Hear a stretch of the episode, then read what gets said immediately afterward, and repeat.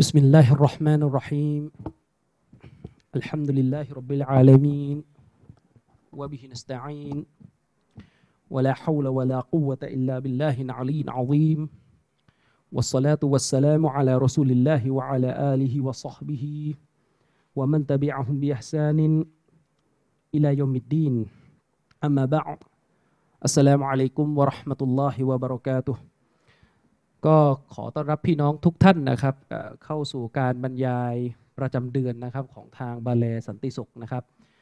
อัลฮัมดุลิลละครั้งนี้ทางเจ้าภาพที่นี้นะครับได้เชิญผมมาบรรยายแล้วก็ได้มอบหมายให้ผมอภิปรายในหัวข้อที่ก็ได้มีการประชาสัมพันธ์กันไปทาง Facebook นะครับหัวข้อที่มอบหมายให้พูดในค่ำคืนนี้ก็คือเรื่องของอิสลามเชิงลึกสำคัญชะไหน ซึ่งผมก็นั่งช่างใจคิดดูว่าจะพูดอย่างไรดีนะครับ ว่าคือจะเอาลึกแค่ไหน ก็เอาเป็นว่า เดี๋ยวจะลองพูดดูแล้วกันถ้าท่านใดรู้สึกว่ามันฟังยากหรืออย่างไรเนี่ย เดี๋ยวไว้สมมุติวันหลังจากเนี้ยหลังจากบรรยายหัวข้อวันนี้เนี่ยไม่เข้าใจอย่างไรเดี๋ยวไว้คุยเสริมได้นะครับ หลังบรรยายส่วนตัวถ้าใครต้องการเข้ามาพูดคุย ก็ยินดีนะครับ อิสลามเชิงลึกเนี่ยสำคัญชะไหน บางท่านอาจจะได้ยินหัวข้อนี้ปุ๊บก็อาจจะเกิดคำถามขึ้นมาทันทีว่า แล้วทำไมมันต้องลึกนะครับ เพราะว่าเราเนี่ยอยู่ในความเข้าใจอยู่ในเรียกว่าเป็นคำขวัญเลยก็ได้ ในวงการฟังบรรยายเนี่ยเราจะได้ยินคำว่าอิสลามเนี่ยมันเป็นเรื่องง่าย ฉะนั้นเมื่ออิสลามมันเป็นเรื่องง่ายเนี่ยจะมาลึกจะมาอะไรให้มันวุ่นวายทำไม ยิ่งไปกว่านั้นเราอาจจะเคยได้ยินฮะดีสบทหนึ่ง นะครับเราอาจจะได้ยินฮะดีสบทหนึ่งที่เป็นฮะดีสที่ให้เนื้อหาสาระว่าอิสลามเนี่ยง่ายนะครับฮะดีสบทนี้เนี่ยเป็นฮะดีสที่รายงานโดยท่านอิหม่ามบุคอรีนะครับเป็นฮะดีสที่ท่านนบีมุฮัมมัดสัลลัลลอฮุอะลัยวะสัลลัมเนี่ยได้กล่าวไว้นะครับว่าอะฮับบุดดีนีอิลลัลลอฮ์อัลฮานิฟียะตุซัมฮะ ท่านนบีมุฮัมมัดสลลัลสลัมเนี่ยได้กล่าวไว้ว่าลักษณะของศาสนาอันเป็นที่รักยิ่งณที่อัลลอฮ์สุบฮานาวะตะอาลาคือศาสนาที่อัลลอฮ์รักเนี่ยคืออัลอิสลามนะครับไม่มีศาสนาอื่นإن الدين عند الله الإسلامแท้จริงศาสนาณที่อัลลอฮ์สุบฮานะฮุวตาลาเนี่ยก็คืออัลอิสลาม แต่ฮะดิษเนี่ยนบีพูดถึงลักษณะที่เป็นหัวใจของอัลอิสลามเนี่ยนบีบอกว่าลักษณะอันเป็นที่รักยิ่ง ของศาสนานะลักษณะของศาสนาที่อัลลอฮ์รักที่สุดเนี่ยก็คือالحنيفية السمحةคือศาสนาที่เป็นฮานีฟอันมีความเรียบง่ายالحنيفية นบีใช้คำว่า الحنيفية الحنيفية เนี่ยก็หมายถึงการกราบไหว้อัลลอฮ์สุบฮานะฮุวาตะอาลาองค์เดียว แล้วก็การแตกหักกับการตั้งภาคีالحنيفية เนี่ยหมายถึงการไม่ประนีประนอม กับอัชชิรการตั้งภาคีคือแตกหักออกมาทำไมถึงเรียกว่าแตกหัก เพราะอัลฮานีฟียะเนี่ยมันคือมิลละมันคือแนวทางของนบีอิบรอฮิมอัลฮานีฟียะเนี่ยคำนี้เนี่ยเวลาใช้ในตัวบทศาสนาเนี่ยจะเป็นคำที่ถูกใช้กับนบีอิบรอฮิมเป็นหลัก และเรารู้กันในประวัตินบีอิบรอฮิมเราไม่ต้องพูดเยอะ รู้กันว่านบีอิบรอฮิมแตกหักจากชีริกในขนาดไหนอันศึกษาเอาเองก็น่าจะรู้กันอยู่แล้ว อัลฮานีฟียะนบีบอกว่าอัลฮานีฟียะเนี่ยคือลักษณะของศาสนาที่อัลลอฮ์รักก็คือกราบไหว้อัลลอฮ์องเดียว แล้วก็แตกหักไม่ปณีประนอมกับชิริกนะครับฉะนั้นน่ะถ้าเที่ยวเลี้ยวไปเลี้ยวมาปณีประนอมจะชิริกอันนี้ไม่ใช่ศาสนาของอัลลอฮ์ถ้าอย่างนั้นทีนี้เนี่ยฮานีฟเนี่ยฮานีฟอย่างเดียวเนี่ยยังไม่พอนบีขยายความต่อ ด้านหลังว่าอัสซัมฮะ ซัมฮะนี่ก็คือเรียบง่าย นั่นหมายความว่าลักษณะของศาสนา ที่อัลลอฮ์รักเนี่ยคือศาสนาที่ไม่ประนีประนอมกับการตั้งภาคี และในศาสนาเนี่ยมีความเรียบง่ายอยู่ ทีนี้คำถามก็คือว่าที่นั่งกันอยู่ตอนนี้เนี่ย ผมก็ไม่ในใจว่ากี่คนนะสมมุติว่าสักห้าสิบคนแล้วกันอะห้าสิบคนที่นั่งอยู่เนี่ยเข้าใจคำว่าเรียบง่ายเนี่ยยังไง จริงๆ ถ้าผมออกข้อสอบเนี่ยเราก็จะได้รู้กันว่าแต่ละคนเนี่ยเข้าใจคำว่าเรียบง่ายนี่อย่างไรในผมยกฮะดิษนบีเนี่ยในในในลักษณะที่ว่าแปลหลัก ๆ ก่อนยังไม่ได้ลงรายละเอียดนะถามว่าเข้าใจคำว่าง่ายเนี่ยเข้าใจกันยังไงอย่างง่ายอะอิสลามเนี่ยง่ายเออจากฮะดิษเนี่ยง่ายที่นบีบอกเนี่ยคือเราเข้าใจกันไปทางไหนอะฉะนั้นถ้าเราออกข้อสอบแล้วก็ให้มีการตอบมาว่าผู้ฟังทุกท่าน จงเขียนอธิบายมาว่า คำว่าอิสลามเนี่ยเรียบง่ายเนี่ยที่นบีพูดในฮะดิษเนี่ยแต่ละท่านเข้าใจอย่างไร มันก็จะได้เห็นว่าคำนบีคำเดียวสังคมเนี่ยเข้าใจกันไปคนละทิศคนละทางตามพื้นฐานความรู้ที่แต่ละคนมี ซึ่งแน่นอนว่านั่นไม่ใช่เรื่องที่เราจะเอามาเป็นมาตรฐานกันเรื่องความเข้าใจส่วนตัวของใครของมันไม่ใช่ประเด็น ประเด็นก็คือฮะดิษนี้เนี่ยนักวิชาการเนี่ยเขาเข้าใจยังไงไอ้คาว่าง่ายที่ว่าเนี่ยเขาเข้าใจยังไง ประเด็นก็คือถ้าเราเอาฮะดีษของท่านนบีบทนี้ที่นบีบอกว่าอิสลามเนี่ยง่าย แล้วก็มาอธิบายเอาเองว่าหมายถึงวิชาการอิสลามเนี่ยก็ให้มันง่ายไปเสียทุกเรื่อง ไม่ต้องมีอะไรละเอียด ไม่ต้องมีอะไรลึกเลยเนี่ย มันจะเป็นปัญหาแล้วอืมมันจะเป็นปัญหาใหญ่เลยถ้าเราเข้าใจอย่างนั้นนะนะเพราะว่ามันมีจริง ๆ คนที่พูดสะท้อนมายังผมว่า เรื่องวิชาความรู้วิชาการอิสลามเนี่ยทำไมมันยุ่งยากเหลือเกิน เอาง่ายๆได้ไหมอาจารย์เนี่ยเพราะว่านบีบอกว่าอิสลามเนี่ยมันง่าย นะครับ ซึ่งเวลาเราบอกว่าวิชาการอิสลามเนี่ยมันง่ายเนี่ยในบางมิติมันก็ถูก แต่ในบางมิติมันก็ไม่ครอบคลุม เพราะถ้าเราบอกว่าอิสลามมันง่ายเนี่ยนะครับ ถ้าเราบอกว่าอิสลามมันง่าย ถามว่าถ้ามันง่ายในสภาพที่ไม่มีคนมาบิดเบือนศาสนาเนี่ยมันก็ฟังง่าย ต้องเข้าใจนะครับ อิสลามที่อยู่ในยุคนบี ที่อยู่ในมือสาบะซึ่งผู้คนในสมัยนั้นเนี่ยเชื่อฟังนบีทุกอย่างนะครับ มันก็จะมีบริบทความง่ายในแบบยุคนั้น แต่กว่าอิสลามจะมาถึงเราพันสี่ร้อยปีพี่น้อง มันผ่านวิกฤตมันผ่านอะไรต่อมีอะไรมามากมาย มันผ่านบุคคล กลุ่มคนที่ทำให้เกิดความยุ่งยากมากมายในศาสนาขึ้นมาเนี่ยเราจะอยู่กันแบบง่าย ๆ ผิวเผินเลยเนี่ยมันก็ยาก โดยเฉพาะอย่างยิ่ง สิ่งที่คนในยุคเราเนี่ยประสบ โดยที่คนในยุคซาฮาบะไม่ประสบเนี่ยคืออะไรรู้ไหมเรื่องของการตรวจสอบว่าอันไหนคือคำพูดนบี พี่น้องครับ ถ้านบีพูดเนี่ยเราฟังเรารับ เราไม่เถียง แต่เรากับซอฮาบะเนี่ยต่างกันอย่างหนึ่งก็คือซอฮาบะเนี่ยเขาไม่มีรอยต่อระหว่างเขากับนบี พี่น้องเข้าใจไหมเขาไม่มีรอยต่อ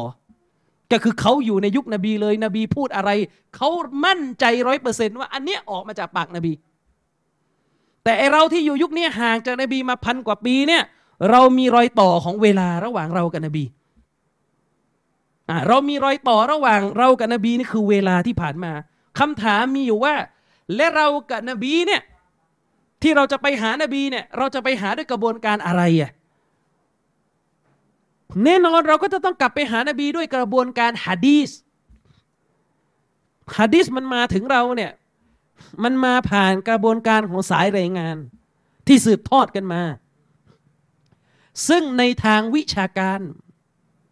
ในทางวิชาการนะนะในทางวิชาการเนี่ย อุลามะเนี่ยเขาอภิปรายถกเถียงกันแล้ว ว่าฟังดีๆ แน่นอนพี่น้องฟังให้ดีนะสหบะเนี่ยอยู่หน้านบี อยู่ในยุคนบี นบีพูดอะไรเนี่ย ก็คือมาจากนบีจริง ๆ มันเป็นเรื่องที่ประจักษ์ในหมู่สหบะว่าอันนี้มาจากนบี หรืออย่างน้อยเนี่ยสหบะคนนั้นไม่ได้ยินนบีพูดโดยตรง เขาก็รับมาจากสหบะกันเองอีกทีฉะนั้นเขาไม่มีข้อสงสัยในเรื่องที่มาของตัวบท เพราะว่าสหบะเนี่ยอัลลอฮ์รับรอง ว่าพวกเขาไม่บิดเบือนไม่โกหก ไม่ตัดทอนเรื่องศาสนานะครับ ยกตัวอย่างนะพี่น้อง เราทุกคนเนี่ยเรียนประวัตินบีมา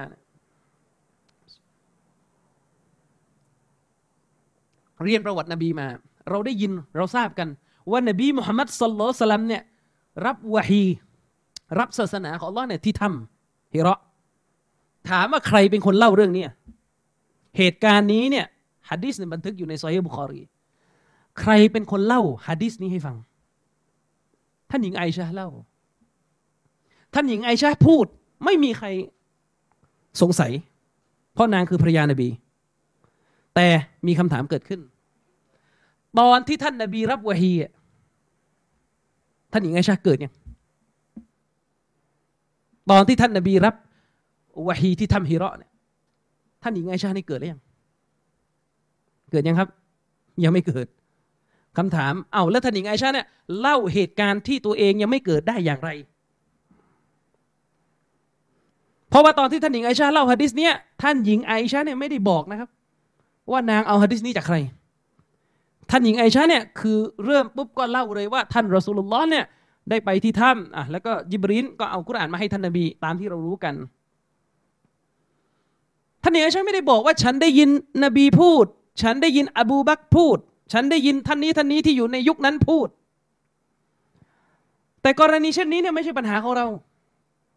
เพราะเราเนี่ยถือว่าท่านหญิงไอชาเนี่ยเป็นภรรยาในบี แล้วก็เป็นสหาบิยะด้วย เป็นคนที่อยู่ในยุคแรก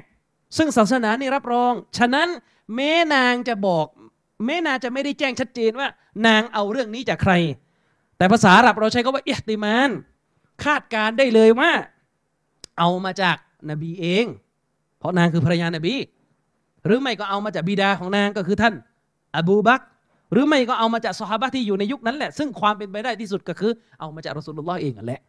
โดยไม่จำเป็นต้องมานั่งบอกแล้วว่า นบีพูดกับฉัน ไม่จะเป็นนะครับ แต่มาตรฐานแบบนี้ใช้ได้แค่กับซอฮาบะนะเพราะถ้าคนที่ไม่ใช่ซอฮาบะเนี่ยศาสนาก็จะวางเงื่อนไขแล้วว่า รับเรื่องต่างๆ มาจากใครต้องให้ชัด หมายความว่าสหบะในเวลาพูดเนี่ยอาจจะไม่ต้องมานั่งแจ้งละเอียดว่าได้ยินมาจากใครนะครับ แต่ถ้าไม่ใช่สหบะปุ๊บอย่างเช่น คนที่เป็นตาบีอีน ตาบีอีนนี่ก็คือคนที่ไม่ทันเจอนบีแต่ทันเจอแต่สหบะและถ้าตาบีอีนคนหนึ่งเนี่ยบอกว่า ฉันได้ยินรอสูลุลลอฮ์พูด ไม่ได้บอกว่าเอามาจากสหบะคนไหนนะบอกว่าฉันได้ยินรอสูลุลลอฮ์พูดอะสายรายงานมันเกิดปัญหาละคือเขากระโดดกลับไปหานบีไงในกรณีเช่นนี้เนี่ยศาสนาจะไม่ใช้มาตรฐานเดียวกันกับที่ใช้กับซอบะกรณีเช่นนี้ก็จะถือว่าพื้นฐานเดิมของฮัดดิสที่ตาบีอินพูดเนี่ยดออิบมุรซันสายรายงานขาดตอน นะครับ ฉะนั้นเนี่ยเรากับนบีเนี่ยมันมีช่องว่างของเวลา พอมีช่องว่างของเวลาเนี่ยเราก็จะต้องแจ้งที่มาของตัวบท ว่าคำพูดนบีที่เราได้ยินเนี่ยเราเอามาจากไหน ซึ่งพวกเราที่อยู่ในยุคนี้เนี่ยเราต้องแจ้งเล่มที่เราอ้างอิงนะครับฮะดิษที่เรายกเนี่ยเราต้องแจ้งเล่มที่เราอ้างอิงว่าฮะดิษนี้เราเอามาจากที่ใด ซึ่งเจ้าของเล่มเนี่ยก็เป็นหน้าที่ของเจ้าของเล่มต่อ ว่าฮะดิษที่เขาเขียนเนี่ยเขาเอามาจากที่ใดต่อนึกออกไหมครับ ฉะนั้นจะเป็นอิหม่ามบุคอรี หรือจะเป็นอิหม่ามมุสลิม หรือจะเป็นอิหม่ามใดก็ตามแต่ ที่เขาบันทึกฮะดิษเขาก็จะต้องระบุว่าฮะดิษที่เขาบันทึกเนี่ยเขาเอามาจากใคร เพราะว่าเขากับนบีก็ห่างกันเกือบสองร้อยกว่าปีนะครับ ไม่ได้หมายว่าอิมาบุคอรีได้รับสิทธิ์ว่าจะพูดถึงนบีเนี่ย พูดไปเลยไม่ต้องแจ้งว่าเอามาจากไหนไม่ใช่ อิมาบุคอรีเนี่ยฮะดิษของท่านถูกต้องก็เพราะว่าท่านแจ้งที่มาของฮะดีษนะครับนั่นหมายความว่าบุคอรีเนี่ยอิมาบุคอรีรอฮิมะฮุลลอฮ์เวลาอิมาบุคอรีบันทึกฮะดีษในหนังสือซอฮีของท่านนะท่านจะแจ้งทันทีว่าฮะดีสแต่ละบทเนี่ยท่านเอามาจากใคร สำนวนการแจ้งเนี่ยท่านก็จะใช้จะใช้คำภาษาอาหรับนะحدثنا أخبرناอะไรพวกเนี้ยครูของฉัน ได้เล่าฮะดิษนี้ให้ฉันฟังครูชื่ออะไรก็ว่ากันไปไล่ไล่ไล่ไล่ไป แต่ประเด็นก็คือ กลับไปที่ฮะดิษเมื่อกี้ฮับบุดดีนอิลลอฮ์อัลฮานิฟียะตุซัมฮะอิมามบุคอรีในรายงานฮะดิษนี้มา ท่านนบีบอกว่าศาสนาอันเป็นที่รักยิ่งนะที่อัลลอฮ์เนี่ยลักษณะของมันก็คือ ศาสนาที่ไม่ประนีประนอมกับชิริก และมันมีความเรียบง่าย พี่น้องรู้ไหมครับ ประเด็นก็คือฮะดิษเนี่ย ถ้าใครมีโซเฮียบุคอรีนะหรือถ้าใครมีออนไลน์อยู่ในมือถือไปเปิดไปเปิดบุคอรีเล่มจริงดูพังๆได้เลยอิหม่ามบุคอรีบันทึกฮะดิษนี้เนี่ยประเด็นก็คือไม่ได้บันทึกเหมือนกับฮะดิษบทปกติที่บันทึกเอาละเริ่มลึกแล้วนี่ขณะว่าจะยกฮะดีษที่นบีบอกว่าอิสลามง่าย แต่อิหมาบุคอรีบันทึกฮะดีษเนี่ยสาว่าเราอ่านนี่จะปวดหัวแล้วนะก็อย่างที่ผมบอกเมื่อกี้ไงว่าปกติอิหมาบุคอรี เวลาท่านบันทึกฮะดีษ ท่านจะไล่ครูของท่านท่านจะไล่ครูของท่านว่าเอามาจากใครเอามาจากใครเอามาจากใคร อย่างที่ผมเล่าเมื่อกี้เนี่ย เรื่องนบีไปรับวะฮีที่ถ้ำเนี่ยอิหมามบุคอรีก็จะแจ้งว่าท่านเอาฮะดิษนี้ มาจากใครไล่สายรายงานไปจนกระทั่งถึงอิหม่ามซุฮรี ไปจนกระทั่งท่านอุรวะบินซูเบรอย่างเงี้ยไปจนนู่นน่ะถึงท่านหญิงไอชะแต่ฮะดีสที่ผมยกอันที่สองเมื่อกี้หรืออันแรกอะอันแรกที่บอกว่า อิสลามเนี่ยง่ายเนี่ยอิหม่ามบุคอรี ไม่ได้แจ้งสายรายงาน อืมคือมาถึงก็คือเป็นคำพูดนบีเลย แต่ไม่ได้บอก ว่าเอามาจากใครคำถาม คือถ้าเราไปเปิดโซฮีบุคอรีเล่มจริงดูนะคำถามมันเกิดอะไรขึ้นนะเกิดอะไรขึ้น อิสลามเนี่ยฮะดิษเนี่ยบอกว่าอิสลามง่าย แต่อิหม่ามบันทึกบุคอรอิหม่ามบุคอรีบันทึกฮะดิษเองเนี่ยมันไม่ง่ายเลยสำหรับเราอะอืมอะไม่ง่ายละคำถามแล้วทำไงดีทำไงดี ก็ไม่พ้นต้องทำความเข้าใจในเรื่องฮะดิษ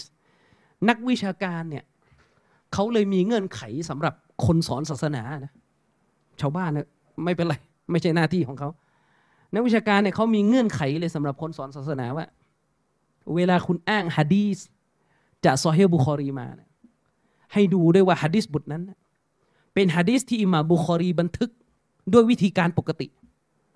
วิธีการปกติก็คือวิธีการที่มีการไล่สายรายงาน ฉันรับมาจากครูคนนี้ รับมาจากครูคนนี้ รับมาจากครูคนนี้เนี่ยถ้าคุณอ้างฮะดีสแบบนี้เนี่ยอนุญาตให้ใช้การอ้างอิงที่เราคุ้นหูกันว่า รายงานโดยบุคอรีอใช้การอ้างอิงแบบนี้ได้ รายงานโดยบุคอรี อันเนี้ยจะหมายถึงเวลาพูดสั้น ๆ แค่นี้ว่า เราว่าฮุลบุคอรี รายงานโดยบุคอรีเนี่ยถ้าพูดสั้น ๆ แบบนี้ หมายถึง หมายถึงอะไรครับ หมายถึงฮะดิษแบบนี้แหละฮะดิษที่บุคอรี ไล่สายรายงานมา อืม แต่ฮะดิษบทใดก็ตามแต่ที่อิหม่าบุคอรีรอฮิมฮุลลอฮ์ในบันทึก แล้วก็ไม่ได้แจ้งสายรายงานไว้ มีแต่คำพูดท่านนบี หรือมีคำพูดซอฮาบะขึ้นมาถึงซอฮาบะเลย ปัดปัดครูของท่านนะออกไปจากสายรายงาน กรณีเช่นนี้ไม่อนุญาตให้ใช้การอ้างอิงแบบเมื่อกี้ที่พูดสั้นๆ แค่ว่ารายงานดยบุคอรีไม่ได้ ต้องใช้คำว่าเราว่าฮุลบุคอรีมุอัลละกัน หรือตะลีก่อนถ้าแปลเป็นภาษาไทยก็คืออิหม่ามบุคอรี รายงานหะดิษนี้ในลักษณะมุอัลลักซึ่งแน่นอนว่าบ้านเราแล้วก็มาปล่อยปล่อยไปเถอะเอาปล่อยปล่อยไป เอาว่าบุกอยู่ในเล่มบุคอรีอ่านั่นคือบ้านเราเอาง่าย ๆ แต่ไอ้ง่าย ๆ ที่ว่าเนี่ยไอ้ง่าย ๆ ที่ว่าเนี่ย มันไม่ค่อยจะดีเท่าไหร่ในทางวิชาการ เพราะว่าอะไรครับพี่น้อง แน่นอนฮัดดิสสองบทเนี่ยมันไม่เหมือนกันนะบทหนึ่งไล่สายรายงาน บทหนึ่งไม่ได้ไล่สายรายงาน แล้วพี่น้องจะทำให้มันเท่ากันไม่ได้ เพราะว่าสถานะฮัดดิสมันต่างกันเลยฮัดดิสที่แจ้งสายรายงานมันย่อมมันย่อมมี มีน้ำหนักที่ใหญ่หลวงกว่าฮัดดิสที่อิหม่ามบุคอรีไม่ได้แจ้งสายรายงานนะครับ และยิ่งไปกว่านั้นฮะดีสเนี่ยเรารู้กันในศาสนาเนี่ยเราเราเรา ตั้งแต่เด็ก ๆ มาเนี่ยเราก็รู้กันแล้วว่าในศาสนาเนี่ยหลักฐานเนี่ยก็คือกุรอานแล้วก็ฮะดีสกุรอานไม่ต้องไม่ต้องเถียงละรู้กันละแล้วก็ฮะดีสฮะดีสเนี่ยเราบอกว่าฮะดีสเบอร์หนึ่งเลยคือซอฮีบุคอรี แต่จริงๆเราก็สาว่ารู้จักแต่ชื่อนะซอฮีบุคอรีซอฮีบุคอรี แต่เราก็ไม่ค่อยได้เข้าใจสาระบบ ที่อิหม่ามบุคอรีเขียนไว้ในเล่มนั้น นั่นหมายความว่าในทางปฏิบัติ ชาวบ้านก็มอบให้อาจารย์นั่นแหละอาจารย์ไปเคลียร์มาให้เสร็จ ไม่ใช่หน้าที่ผม ที่จะต้องมานั่ง รู้อะไรวุ่นวายขนาดนี้ ซึ่งมันก็ถูกในมุมชาวบ้าน แต่มันจะเกิดปัญหาขึ้นมาเลยถ้า ถ้าพี่น้องเนี่ย ตั้งสติสักนิดว่า พี่น้องเชื่อได้ไหมว่า ทุกอย่างที่พี่น้องได้ยินอยู่ในสังคมที่บรรดาอาจารย์พูดเนี่ย มันจะไม่เกิดข้อผิดพลาด คือถ้าพี่น้องเนี่ยมอบความไว้วางใจทั้งหมดให้แก่อาจารย์หรือผมเองก็ได้เนี่ย พี่น้องมอบความไว้วางใจให้ผมทั้งหมดเลย โดยพี่น้องไม่ได้คิดว่าผมจะพูดอะไร ผิดพลาดหรือเลอะเทอะออกมาเนี่ยนั้นถ้าผมลงเหวเนี่ยพี่น้องก็ลงตามผมอะนะนี่เป็นเหตุผลที่ว่าทำไมเนี่ยพี่น้องเองก็ต้องอัพ พี่น้องต้องอัพเกรดตัวเอง ต้องพัฒนาความรู้ตัวเองด้วย เพื่อที่ถ้าผมลงคลองขึ้นมาเนี่ยพี่น้องจะได้ไม่ต้องตามผม แต่ถ้าพี่น้องเนี่ยไม่อัพราคาไม่อัพวิชาการตัวเองเลยเนี่ย ผมเจ๊งพี่น้องก็เจ๊งตาม และสังคมเนี่ยมันวิกฤตก็เพราะพันนี้กันมา สักพักแล้วอืมซอเฮบุคอรีเนี่ยพี่น้อง ชื่อซอเฮบุคอรีเนี่ย มันเป็นชื่อสั้นที่เราเรียกเรียกกัน แต่มันไม่ใช่ชื่อจริง ที่อิหม่ามบุคอรีตั้งให้กับหนังสือฮะดิษของท่านไอ้ซอเฮบุคอรีนี่ชื่อนี้เนี่ยเราเราเรียกกันให้มันสั้น ๆ แต่ชื่อจริงที่อิหม่ามบุคอรีตั้งเนี่ยมีชื่อว่าอัลจามิอัลมุสนัดอัลซอฮี นี่คือชื่อจริง แปลว่า รวมฮะดีสซอฮีที่มันไล่สายรายงานไปถึงนบีรนบีสุลต่านนั่นคือชื่อหนังสือ รวมฮะดีสซอฮีรวมฮะดีสซอฮีที่มันมุสนัดที่มันไล่สายรายงานไปถึงท่านรอสูลุลลอฮิสลลัลสลัมนั่นคือชื่อจริง ๆ ของหนังสือคำถามก็คืออ้าวแล้วทำไมมันดันมีฮะดีส ที่ถูกบันทึก แล้วก็ไม่ได้ไล่สายรายงานล่ะ เออ เอาแล้วแบบนี้เนี่ย มันจะไม่ขัดกับชื่อหนังสือหรอ เพราะว่าชื่อหนังสือบอกว่ารวมฮะดิษสฮีที่ไล่สายรายงาน แต่ฮะดิษเมื่อกี้ที่ผมยกเนี่ยไม่ได้ไล่ในคำถามคือมันเกิดอะไรขึ้นล่ะ อันนี้เนี่ย แน่นอนนะครับ มันไม่ใช่ความผิดพลาดของอิหม่ามบุคอรีนะ อย่าไปเข้าใจผิด แต่มันคือเจตนาของอิหม่ามบุคอรีแต่แรก หมายความว่าอิหม่ามบุคอรีกำลังจะบอกว่า หนังสือซอฮีบุคอรีเล่มเนี้ยที่ท่านบันทึกมาแล้วท่านบอกว่ามันซอฮีหมดเนี่ยท่านกำลังหมายถึงเฉพาะฮะดิษที่ไล่สายรายงาน นั่นคือเจตนาจริงๆที่ท่านจะบอก แต่ฮะดิษที่ท่านไม่ได้ไล่สายรายงานเนี่ยท่านกำลังจะบอกว่าฮะดิษเหล่านี้เนี่ยไม่ใช่ฮะดิษในเจตนาของท่านแต่แรกที่รวบรวมออกมา ด้วยเหตุนี้ใครไปซื้อซอฮีบุคอรีไปซื้อฉบับฉบับภาษาอาหรับจริงๆอะนะะฉบับของเชคอัลบานีเนี่ยเวลาเขาพิมพ์ออกมาเนี่ยเขาจะแยกเบอร์ฮะดิษระหว่างฮะดิษที่มาบุคอรีไล่สายรายงานเนี่ยเขาจะอีกเบอร์หนึ่งแต่ฮะดิษที่มาบุคอรีไม่ได้ไล่สายรายงานเนี่ยเขาจะแจ้งอีกเบอร์หนึ่งเพื่อแยกแยกออกจากกัน ด้วยเหตุนี้เอง เวลาเราเอาฮะดีษในซอฮีบุคอรีมาใช้เนี่ย นักวิชาการเขาเลยกำหนดเป็นเงื่อนไขออกมาเลยว่าฮะดิษบทที่อิหม่ามบุคอรีไล่สายรายงาน อันนั้นให้ใช้การอ้างอิงว่ารายงานโดยบุคอรี จบ แต่ฮะดิษบทใดที่อิหม่ามบุคอรีบันทึกลงในเล่มของท่าน แต่ไม่ได้แจ้งสายรายงานไว้ ให้ใช้สำนวนที่กระชับขึ้นว่า รายงานโดยบุคอรีแบบมุอัลลัก ซึ่งแน่นอนสำหรับชาวบ้านก็ มันก็ไม่รู้อะไรคือมุอัลลักอะไรไม่มุอัลลักไม่เข้าใจหรอก แต่ว่าแน่นอนคนที่เป็นครูบาอาจารย์เนี่ยจะต้องมีอามานะทางวิชาการ ว่าเวลาอ้างอิงฮะดิษประเภทที่สองเนี่ยต้องแจ้ง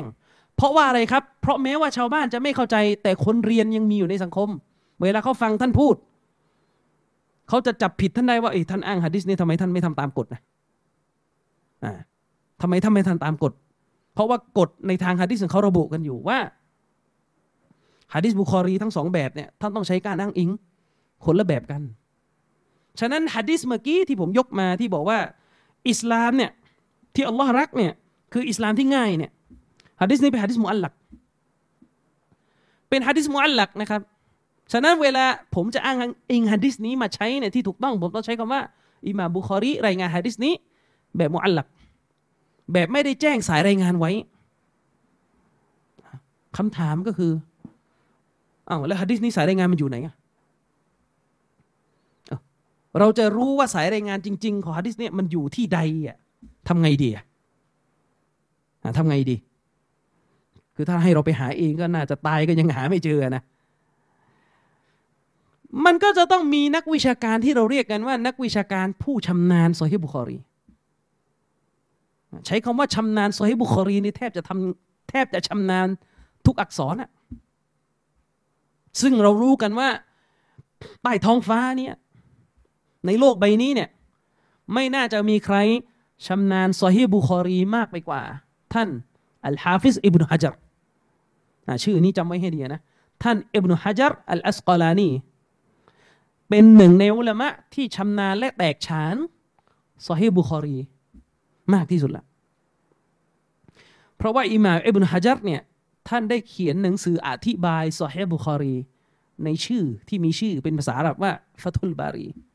ฉะนั้นเวลาเราเนี่ยจะดูว่าฮะดีสที่อิหม่าบุคอรีบันทึกแบบไม่แจ้งสายรายงานเนี่ยว่าตกลงจริงๆสายรายงานมันอยู่ไหนเนี่ยเราต้องไปเปิดหนังสือฟัตุลบารีของอิบนุฮะจัดดู และอิบนุฮะจัดเนี่ยจะแจ้งว่าสายรายงานอันเนี้ยมันอยู่ที่ไหน ทีนี้ถ้าเราไปเปิดอย่างฮะดิษเมื่อกี้ถ้าเราไปเปิดฟัตุลบารีดูสำหรับคนที่ได้ภาษาอาหรับนะ ถ้าเราไปเปิดฟัตุลบารีดูเนี่ยเราก็จะพบว่าอิบนุฮะจัรได้แจ้งไว้เลยว่า อ๋อฮะดิษเมื่อกี้เนี่ย อิหม่ามบุคอรีเขาแจ้งสายรายงานไว้ในหนังสือฮะดิษอีกชุดหนึ่งของแกของท่าน ที่เราจะไม่ค่อยคุ้นหูกันละคือหนังสือฮะดีสที่อิหม่ามบุคอรีรวบรวมเนี่ยมันไม่ได้มีแค่หนังสือที่มีชื่อว่าโซเฮบุคอรีอะมันมีเล่มอื่นด้วย ซึ่งหนึ่งในเล่มที่อิหม่ามบุคอรีบันทึก แล้วเราจะไม่ค่อยคุ้นหูกันนัก ก็คือหนังสือฮะดีสที่มีชื่อว่าอาดับอัลมุฟรัดอัลบุคอรีนี่เป็นหนังสือฮะดีสอีกชุดหนึ่งของบุคอรีเลย เป็นหนังสือฮะดีสที่ท่านรวบรวมฮะดีสเฉพาะเรื่องมารยาทและจัญญาโดยตรง ซึ่งในเล่มนี้อิมามบุคอรีได้บันทึกฮะดีสเมื่อกี้อีกรอบหนึ่งและท่านก็แจ้งสายรายงานจริง ๆ ไว้เลยนะครับแจ้งสายรายงานจริง ๆ ไว้อันนั้นก็ต้องไปดูอย่างนั้น ฉะนั้นเนี่ยเรื่อง เรื่องความเข้าใจของนักวิชาการ หรือการอ่านหนังสือของอุลามะเนี่ยเราหลีกเลี่ยงไม่ได้เลยหลีกเลี่ยงไม่ได้ครับ ไม่งั้นเราจะสับสนอุลามะทันทีเลยจะหยิบหะดิษเมื่อกี้ขึ้นมาใช้เนี่ยกระบวนการอ้างอิงเนี่ยจ่อคอหอยเราละนึกออกไหมครับ พี่น้องจะหยิบฮะดีษนบีเมื่อกี้มาบอกชาวบ้านว่าพี่น้องครับ อิสลามเนี่ยง่ายเนี่ยนะแต่ตัวการตัวฮะดีษเนี่ย จี้ถ้าถ้าพูดเป็นปืนเนี่ยคือเหมือนปืนเนี่ยจี้หัวอาจารย์และอาจารย์ฮะดีษเนี่ยอ้างอิงให้ดีนะอ้างอิงไม่ดีนะระวังโดนฟาดนะอื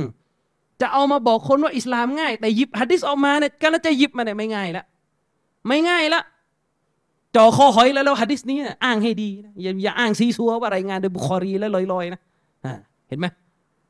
แต่ว่าอย่างว่าแหละบ้านเราก็อ้างๆไปถึงก็ไม่มีใครมานั่งตรวจอะไรกันนะเออนึกออกไหมครับ เออ อันนั้นก็บ้านเรา แต่ว่าถ้าในวงวิชาการเอาไม่ต้องไปไหนไกลเนี่ยถ้าพี่น้องข้ามไปฟังวิชาการในฝั่งมาเลเซียสักใครฟังมาลายูออกนะฝั่งมาเลเซียฝั่งอินโดเนี่ยที่นู่นน่ะเขาก็จะเข้มงวดขึ้นละใครที่มาอ้างฮะดิษกีกะกีกะอ้างไม่ถูกเนี่ยก็จะก็จะโดนตำหนิได้ว่าเฮ้ยฮะดิษนี้เนี่ยคุณเอามาอ้างเนี่ยมันมันมันอะไร มันอะไรอย่างไรแบบไหนนะครับ อันเนี้ยจำเป็นที่จะต้องคำนึงและระมัดระวังอย่างมากเลย อันนี้คือกระบวนการอ้างอิงอย่างเดียวนะยังไม่ได้เข้าเนื้อหาเลยกระบวนการอ้างอิงฮะดีสเนี่ยก็ยากแล้วนะครับ ทีนี้ต่อมาก็คือกระบวนการเข้าใจฮะดิษต่อฮะดิษเมื่อกี้ที่ท่านนบีสุลต่านเนี่ยบอกว่า อิสลามเนี่ยที่อัลลอฮ์รักเนี่ยคืออิสลามที่มีเตาฮีดมีการกราบไหว้อัลลอฮ์องเดียว และมันง่าย และมันง่าย บางท่านก็แปลคาว่า อัสมฮะว่าหมายถึงใจกว้างจะความหมายไหนก็ได้ ถูกหมดจะแปลว่าง่ายก็ถูกในแบบหนึ่งจะแปลว่าใจกว้างก็ถูกในแบบหนึ่งพี่น้องครับ เมื่อเร็วๆนี้น่าจะแค่สองวันมาเนี้ยเห็นไหมครับอิหม่ามมัสยิดฮารอมมาที่ศูนย์กลางนะครับเชคยาซิรอัดดูซารีเนี่ยนะครับ มาที่ศูนย์กลางนะครับ ท่านก็ให้คำพูดเป็นภาษาอาหรับไว้นะซึ่งปัญหาก็คือแปลกันอีรุงตุงนังมากเลยคือก็ไม่เข้าใจว่าทำไมไม่หาเด็กหนุ่มๆมาไปแปลกัน เออเชคยาซิรบอกว่า อิสลามเนี่ย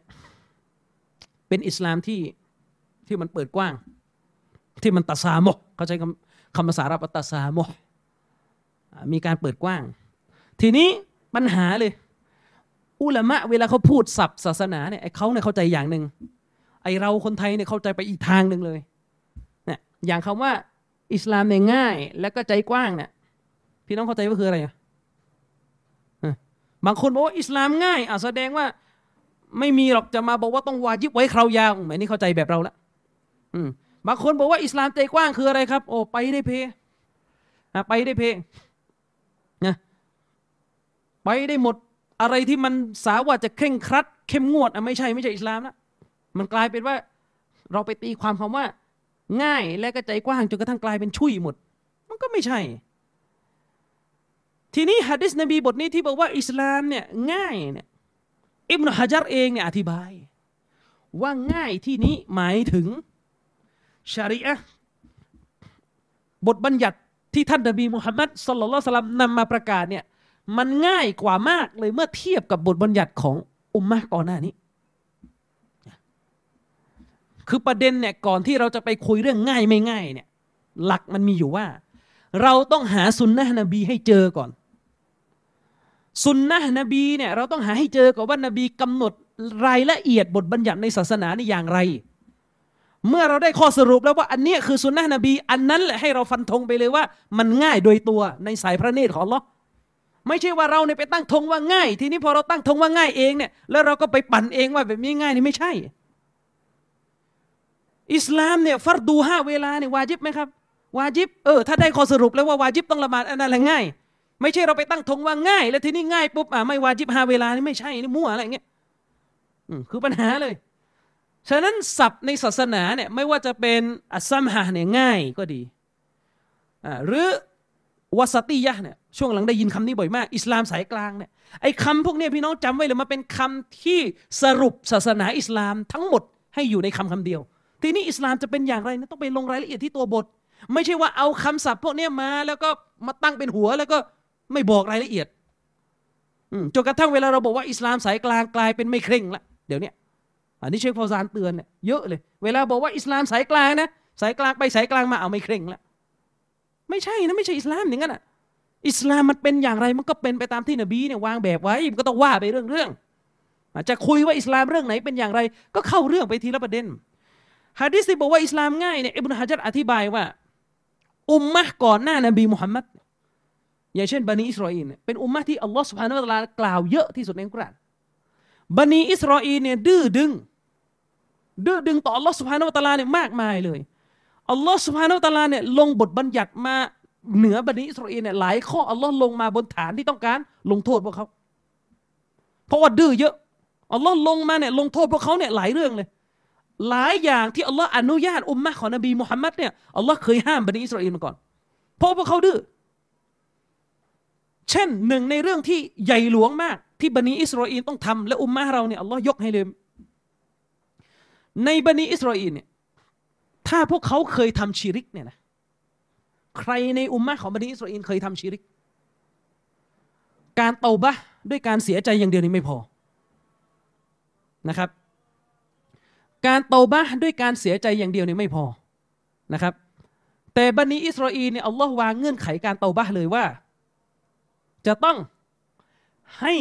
ในหมู่พวกเขาเนี่ยฆ่ากันเอง คือต้องฆ่าตัวเองเลยนะ ต้องฆ่าตัวเองเลยนะครับ คนในเบนิอิสราเอลคนใดตั้งภาคีต่ออัลลอฮ์เนี่ยถ้าทำการตั้งภาคีกันอยู่สองคนสองคนนั้นต้องฆ่ากันเอง คนหนึ่งแทงอีกคนหนึ่งคนหนึ่งก็แทงอีกคนหนึ่งอย่างเงี้ยแต่อุมมะนบีมุฮัมมัดเนี่ยต่อให้ล่วงล้ำสู่การตั้งภาคีแล้วอัลลอฮ์ก็ไม่ได้ให้เราฆ่าตัวตาย เพื่อไถ่บาป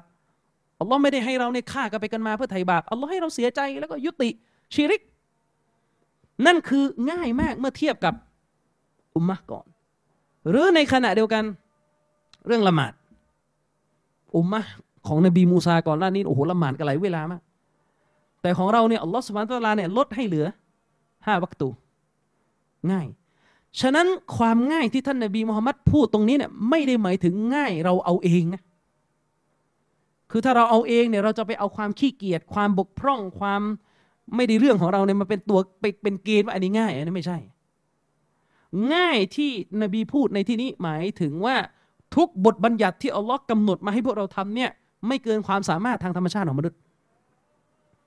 แต่ถ้าขี้เกียจแต่ถ้าใช้อารมณ์ไฟต่ำเนี่ยมันจะหนัก เหมือนเรื่องละหมาดไงครับ ถ้าผู้ศรัทธาจริง ๆ เนี่ยไม่ยาก แต่ถ้ามูนาฟิก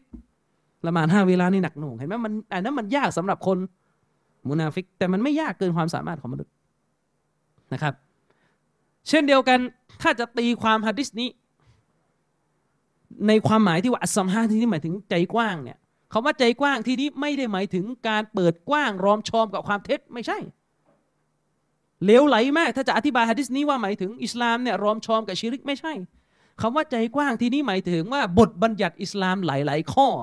อัลลอฮ์เปิดประตูกว้าง ไม่ได้ปิดแคบให้ทำเพียงแค่ช่องทางเดียวหลาย ๆ บทบัญญัติอัลลอฮ์สุบฮานุตะลาเนี่ยเปิดประตูกว้าง อย่างเช่นง่ายๆอะ มุสลิมะที่เขาถือศีลอดในเดือนรอมฎอนไม่ได้นะครับศาสนากำหนดให้ชด การชดเนี่ยศาสนาไม่ได้มากำหนดเป็นเป็นทันทีเลยว่าสิ้นรอมฎอนคุณต้องชดให้เสร็จ กรณีที่ผมยกมาเนี่ยเป็นแค่กรณีเล็กๆ เกี่ยวกับฮะดิษบทเดียว ที่มีความซับซ้อนในการในการเข้าใจอะนะทั้งในแง่ของการอ้างอิง และในแง่ของความหมาย ฉะนั้นพี่น้องต้องเทียบกันดูแล้วกันว่าในศาสนาแล้วเรื่องอื่น ๆ นอกเหนือจากนี้จะทำอย่างไร ฉะนั้นมันไม่มีทางอื่นนะครับ พี่น้องต้องพยายามสุดความสามารถในการเรียนรู้ศาสนาที่มันยกระดับตัวเองขึ้น ผมบอกลูกศิษย์ลูกหา ผมอยู่เสมอว่าทุกครั้งที่ท่านจะฟังศาสนาเนี่ยท่านต้องคำนึงนะครับว่าความรู้เนี่ยมันกว้างขวาง ความรู้ศาสนานี่มันมหาศาล แต่อายุของท่านเนี่ยมันแคบลงทุกวันนะครับ ชาวอาหรับจะบอกว่าอัลอิลมความรู้เนี่ยมันวาเสียมันเป็นอะไรที่มันกว้างมาก แต่อายุของท่านเนี่ยมันกอซึมันสั้น ฉะนั้นถ้าท่านจะเอาทุกอย่าง มันไม่มีทางเป็นไปได้ แต่ถ้าท่านไม่เลือกเลย มันก็จะลำบาก ตัวท่านเองก็จะไม่ได้ไปไหน ฉะนั้นทุกครั้งที่ท่านจะฟังความรู้ศาสนา หรือหาความรู้ศาสนาให้ถามตัวเองว่าจะหาในสิ่งที่ยังไม่รู้เพิ่มหรือเปล่า หรือจะฟังความรู้ศาสนาในเรื่องที่รู้รู้กันแล้ว แต่สบายใจจะฟัง ไม่ต้องการความรู้ใหม่นะครับ ผมได้ทำผมทำหน้าที่ได้เพียงแค่ตักเตือนอะนะแต่ทุกท่านต้องรับผิดชอบชีวิตตัวเองทั้งนั้นแหละตายไปแล้วเนี่ยท่านจะเอาอะไรกลับไปหาอัลลอฮ์สุบฮานาวะตาลาอันนั้นต้องตรวจสอบตัวเองนะครับ พี่น้องครับ มีอายะอันกุรอานบทหนึ่งที่มันให้สาระแก่เรา และต้องพิจารณาตัวเองนะครับ ว่าเราเนี่ยอยู่ในการทำตัวที่มันเข้าหลักของอายะกุรอานบทนี้หรือเปล่าอัลลอฮ์สุบฮานาวะตาลาเนี่ยนะครับได้กล่าวไว้ในคัมภีร์ของพระองค์อัลลอฮ์พูดถึงลักษณะของคนเป็นนบีอัลลอฮ์บอกว่ามากานาลิบะชริน ไม่มีคนเป็นนบีคนใดอะนะที่เขาจะมีลักษณะดังต่อไปนี้ ยังไงล่ะครับ มากานาลิบะชรินอายุติยะฮุลลอฮุลกิตาบวัลฮุกมะวันนบูวะตะซุมมายกูลลินนาซิกูนูอิบาดัลลีกูนูอิบาดัลลีมินดุนิลลาฮิอัลลอฮ์บอกว่าคนที่ได้รับตำแหน่งนบีเนี่ยคนที่อัลลอฮ์เลือกให้เป็นนบีเนี่ยก็คือคนที่ได้รับคัมภีร์นะครับ ได้รับความรู้อัลฮุกมาเนี่ยได้รับความรู้ที่ ลึกซึ้งแตกฉานในเรื่องศาสนา วันนูบูวะตา แล้วก็ได้รับตำแหน่งนบีเนี่ยคนที่ได้รับสามอย่างนี้เนี่ยได้รับคัมภีร์ได้รับความละเอียดอ่อนในเรื่องความรู้ในเรื่องการตัดสิน แล้วก็ได้รับตำแหน่งนบีเนี่ยคนแบบนี้นะไม่มีหรอกที่จะไปพูดกับประชาชนว่า กูนูอิบาดัลลีมินดูนิลลาฮิพวกท่านจงอิบาดะฉันนอกเหนือจากอัลลอฮ์เถิดไม่มีหรอกอัลลอฮ์กำลังพูด ตอบโต้พวกนาซอรอที่ไปเชื่อว่า นบีอีสาสอนพวกเขาว่า นบีอีสาเป็นบุตรของเราเราบอกไม่มี คนเป็นนบีนี่ไม่มีหรอก ที่จะไปสอนคนอื่นให้อิบาดะตัวเองนอกเหนือจากอัลลอฮ์แต่คนเป็นนบีเนี่ยจะเป็นยังไงล่ะครับวาลากิน แต่ถ้าว่าคนเป็นนบีเนี่ยเขาจะพูดกับคนในอุมมะของเขาว่า กูนูรับบานียีน พวกท่านทั้งหลาย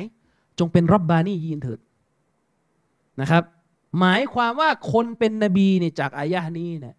คนเป็นนบีจะสอนคนในอุมมะของเขาว่า พวกท่านจงเป็น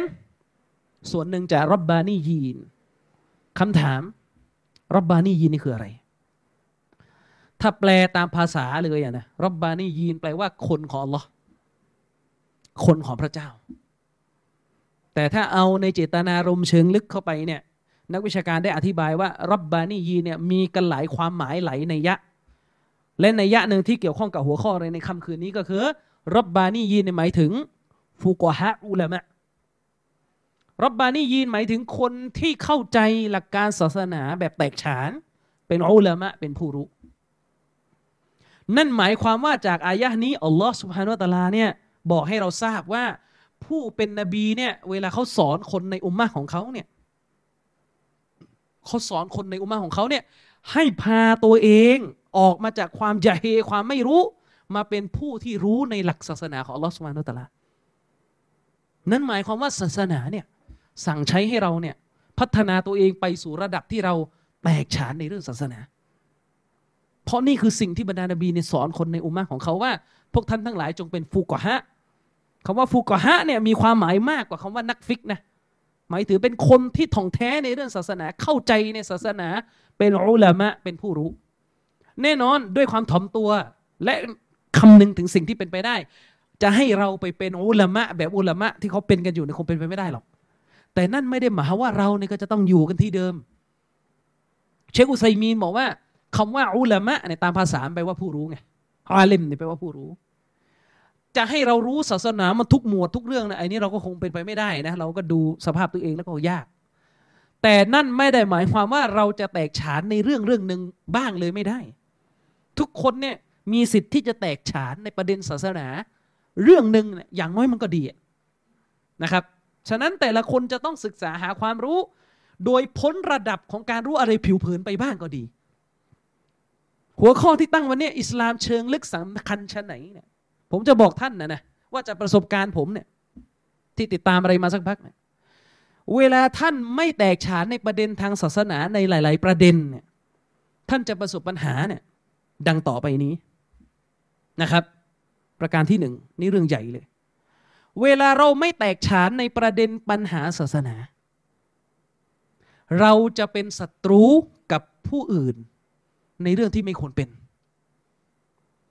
และเราก็จะไม่ยอมเป็นศัตรูกับผู้อื่น ในเรื่องที่ศาสนาสั่งให้เป็น ย้ำอีกครั้งเลยครับ ทุกวันนี้เนี่ยผมเจอมุสลิมในสังคมเนี่ยเราเห็นสภาพที่มัน โต่งไปคนละทางเลย มุสลิมไทยเนี่ย คนในวงศาสนาสุนนะเนี่ยยังไม่ได้พูดถึงคนกลุ่มอื่นนะ สิ่งที่เราเห็น ตอนนี้ไปดูใน YouTube ครับ คุณจะเห็นปรากฏการณ์ในสังคมก็คือ คนกลุ่มหนึ่งในสังคมเนี่ย ก็จะตะบี้ตะบันแตกมันทุกเรื่องจนกระทั่งไม่ไม่เหลืออะไรเลย ทุกอย่างต้องแตกต้องทะเลาะต้องขัดแย้งต้องหุกกลมกันไปกันมา หาความพอดีอะไรไม่ได้เลยนะครับ แตกเขาเรียกว่าแตกเนี่ยเป็นศัตรูเนี่ยจนกระทั่ง ไม่มีการอารมณ์อร่วยเลย ไม่มีการยอมรับความเห็นต่างเลย กับอีกคนกลุ่มหนึ่งคือจะรักกันอย่างเดียวเหมือนกันทำราวกับว่าความหลากหลาย ความไม่เป็นแบบเดียวเนี่ยเป็นสิ่งที่อัลลอฮ์รัก พี่น้องครับไปดูในอันกุรอานให้ดีนะครับอัลลอฮ์เนี่ยพูดในกุรอานเนี่ยนะครับว่าความ คือความหลากหลายเนี่ย มันต้องถามว่าหลากหลายเรื่องอะไรเออถ้าหลากหลายเรื่องที่ไม่ได้ต้องรอวะฮีนะหลากหลายเรื่องการกินหลากหลายเรื่องเชื้อชาติเนี่ยไม่ใช่ปัญหา เพราะนั้นมันเป็นสิ่งที่อัลลอฮ์กำหนด แต่หลากหลายเรื่องแนวทางนี่ไม่ได้อัลลอฮ์พูดในกุรอานชัดเจนครับ ว่าเมื่อใดก็ตามแต่ที่อัลลอฮ์ไม่ประทานความเมตตาลงมา เมื่อนั้นพวกเจ้าจะไม่มีความเป็นหนึ่ง ในสังคมของเรามีคนหนักไปสองปีกเลยปีกที่หนึ่ง คือคนที่เป็นศัตรูกับทุกคนที่ไม่ตรงกับสิ่งที่ตัวเองเลือก กับอีกปีกหนึ่งคือคนที่รักทุกคนที่ก็ไม่ตรงกับตัวเองรักหมดจนกระทั่งไม่มีขอบเขตพอดีเลยเลย และณวันนี้คือมันมีกลุ่มคนในสังคมที่โปรโมทนะโฆษณาชวนเชื่อ ให้เราเนี่ยเข้าใจว่าไอ้ความไม่ตรงกันความไม่เหมือนกันเนี่ยเป็นอะไรที่งดงามไปเสียทั้งหมด ซึ่งไม่ใช่ไม่ถูกต้อง ในอันกุรอานอัลลอฮฺสุฮานาอัลลอฮฺระบุในกุรอานนะครับว่าวะลาชาอัรับบุกละจะอัลนัสอุมมะตวาฮิดะอัลลอฮ์บอกว่าถ้าอัลลอฮ์ประสงค์คือหมายถึงว่าถ้าอัลลอฮ์จะกำหนดออกมาเลยเนี่ยถ้าอัลลอฮ์ประสงค์นะครับอัลลอฮ์จะทำให้พวกเจ้าเนี่ยมีแนวทางความเชื่อแบบเดียวกันหมด ไม่ต้องต่างอะไรกันทั้งสิ้นละถ้าอัลลอฮ์ทำได้ โทษ ถ้าอัลลอฮ์ประสงค์อัลลอฮ์ก็จะทำแต่อัลลอฮ์ไม่ได้กำหนดแบบนี้ อัลลอฮ์มีความสามารถที่จะกำหนด แต่อัลลอฮ์ไม่ประสงค์จะกำหนดนะครับ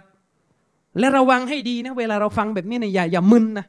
บางคนบอกว่าก็นี่ไงอัลลอฮ์ไม่ประสงค์จะให้ทุกคนเป็นหนึ่งเดียวกัน ฉะนั้นไม่ต้องไปพยายามปล่อยกันไปเลย เอาเลยจะเอาแบบไหนก็ได้อันนี้อันนี้เลอะเทอะเลยอย่างเงี้ยอันนี้ไม่เข้าใจ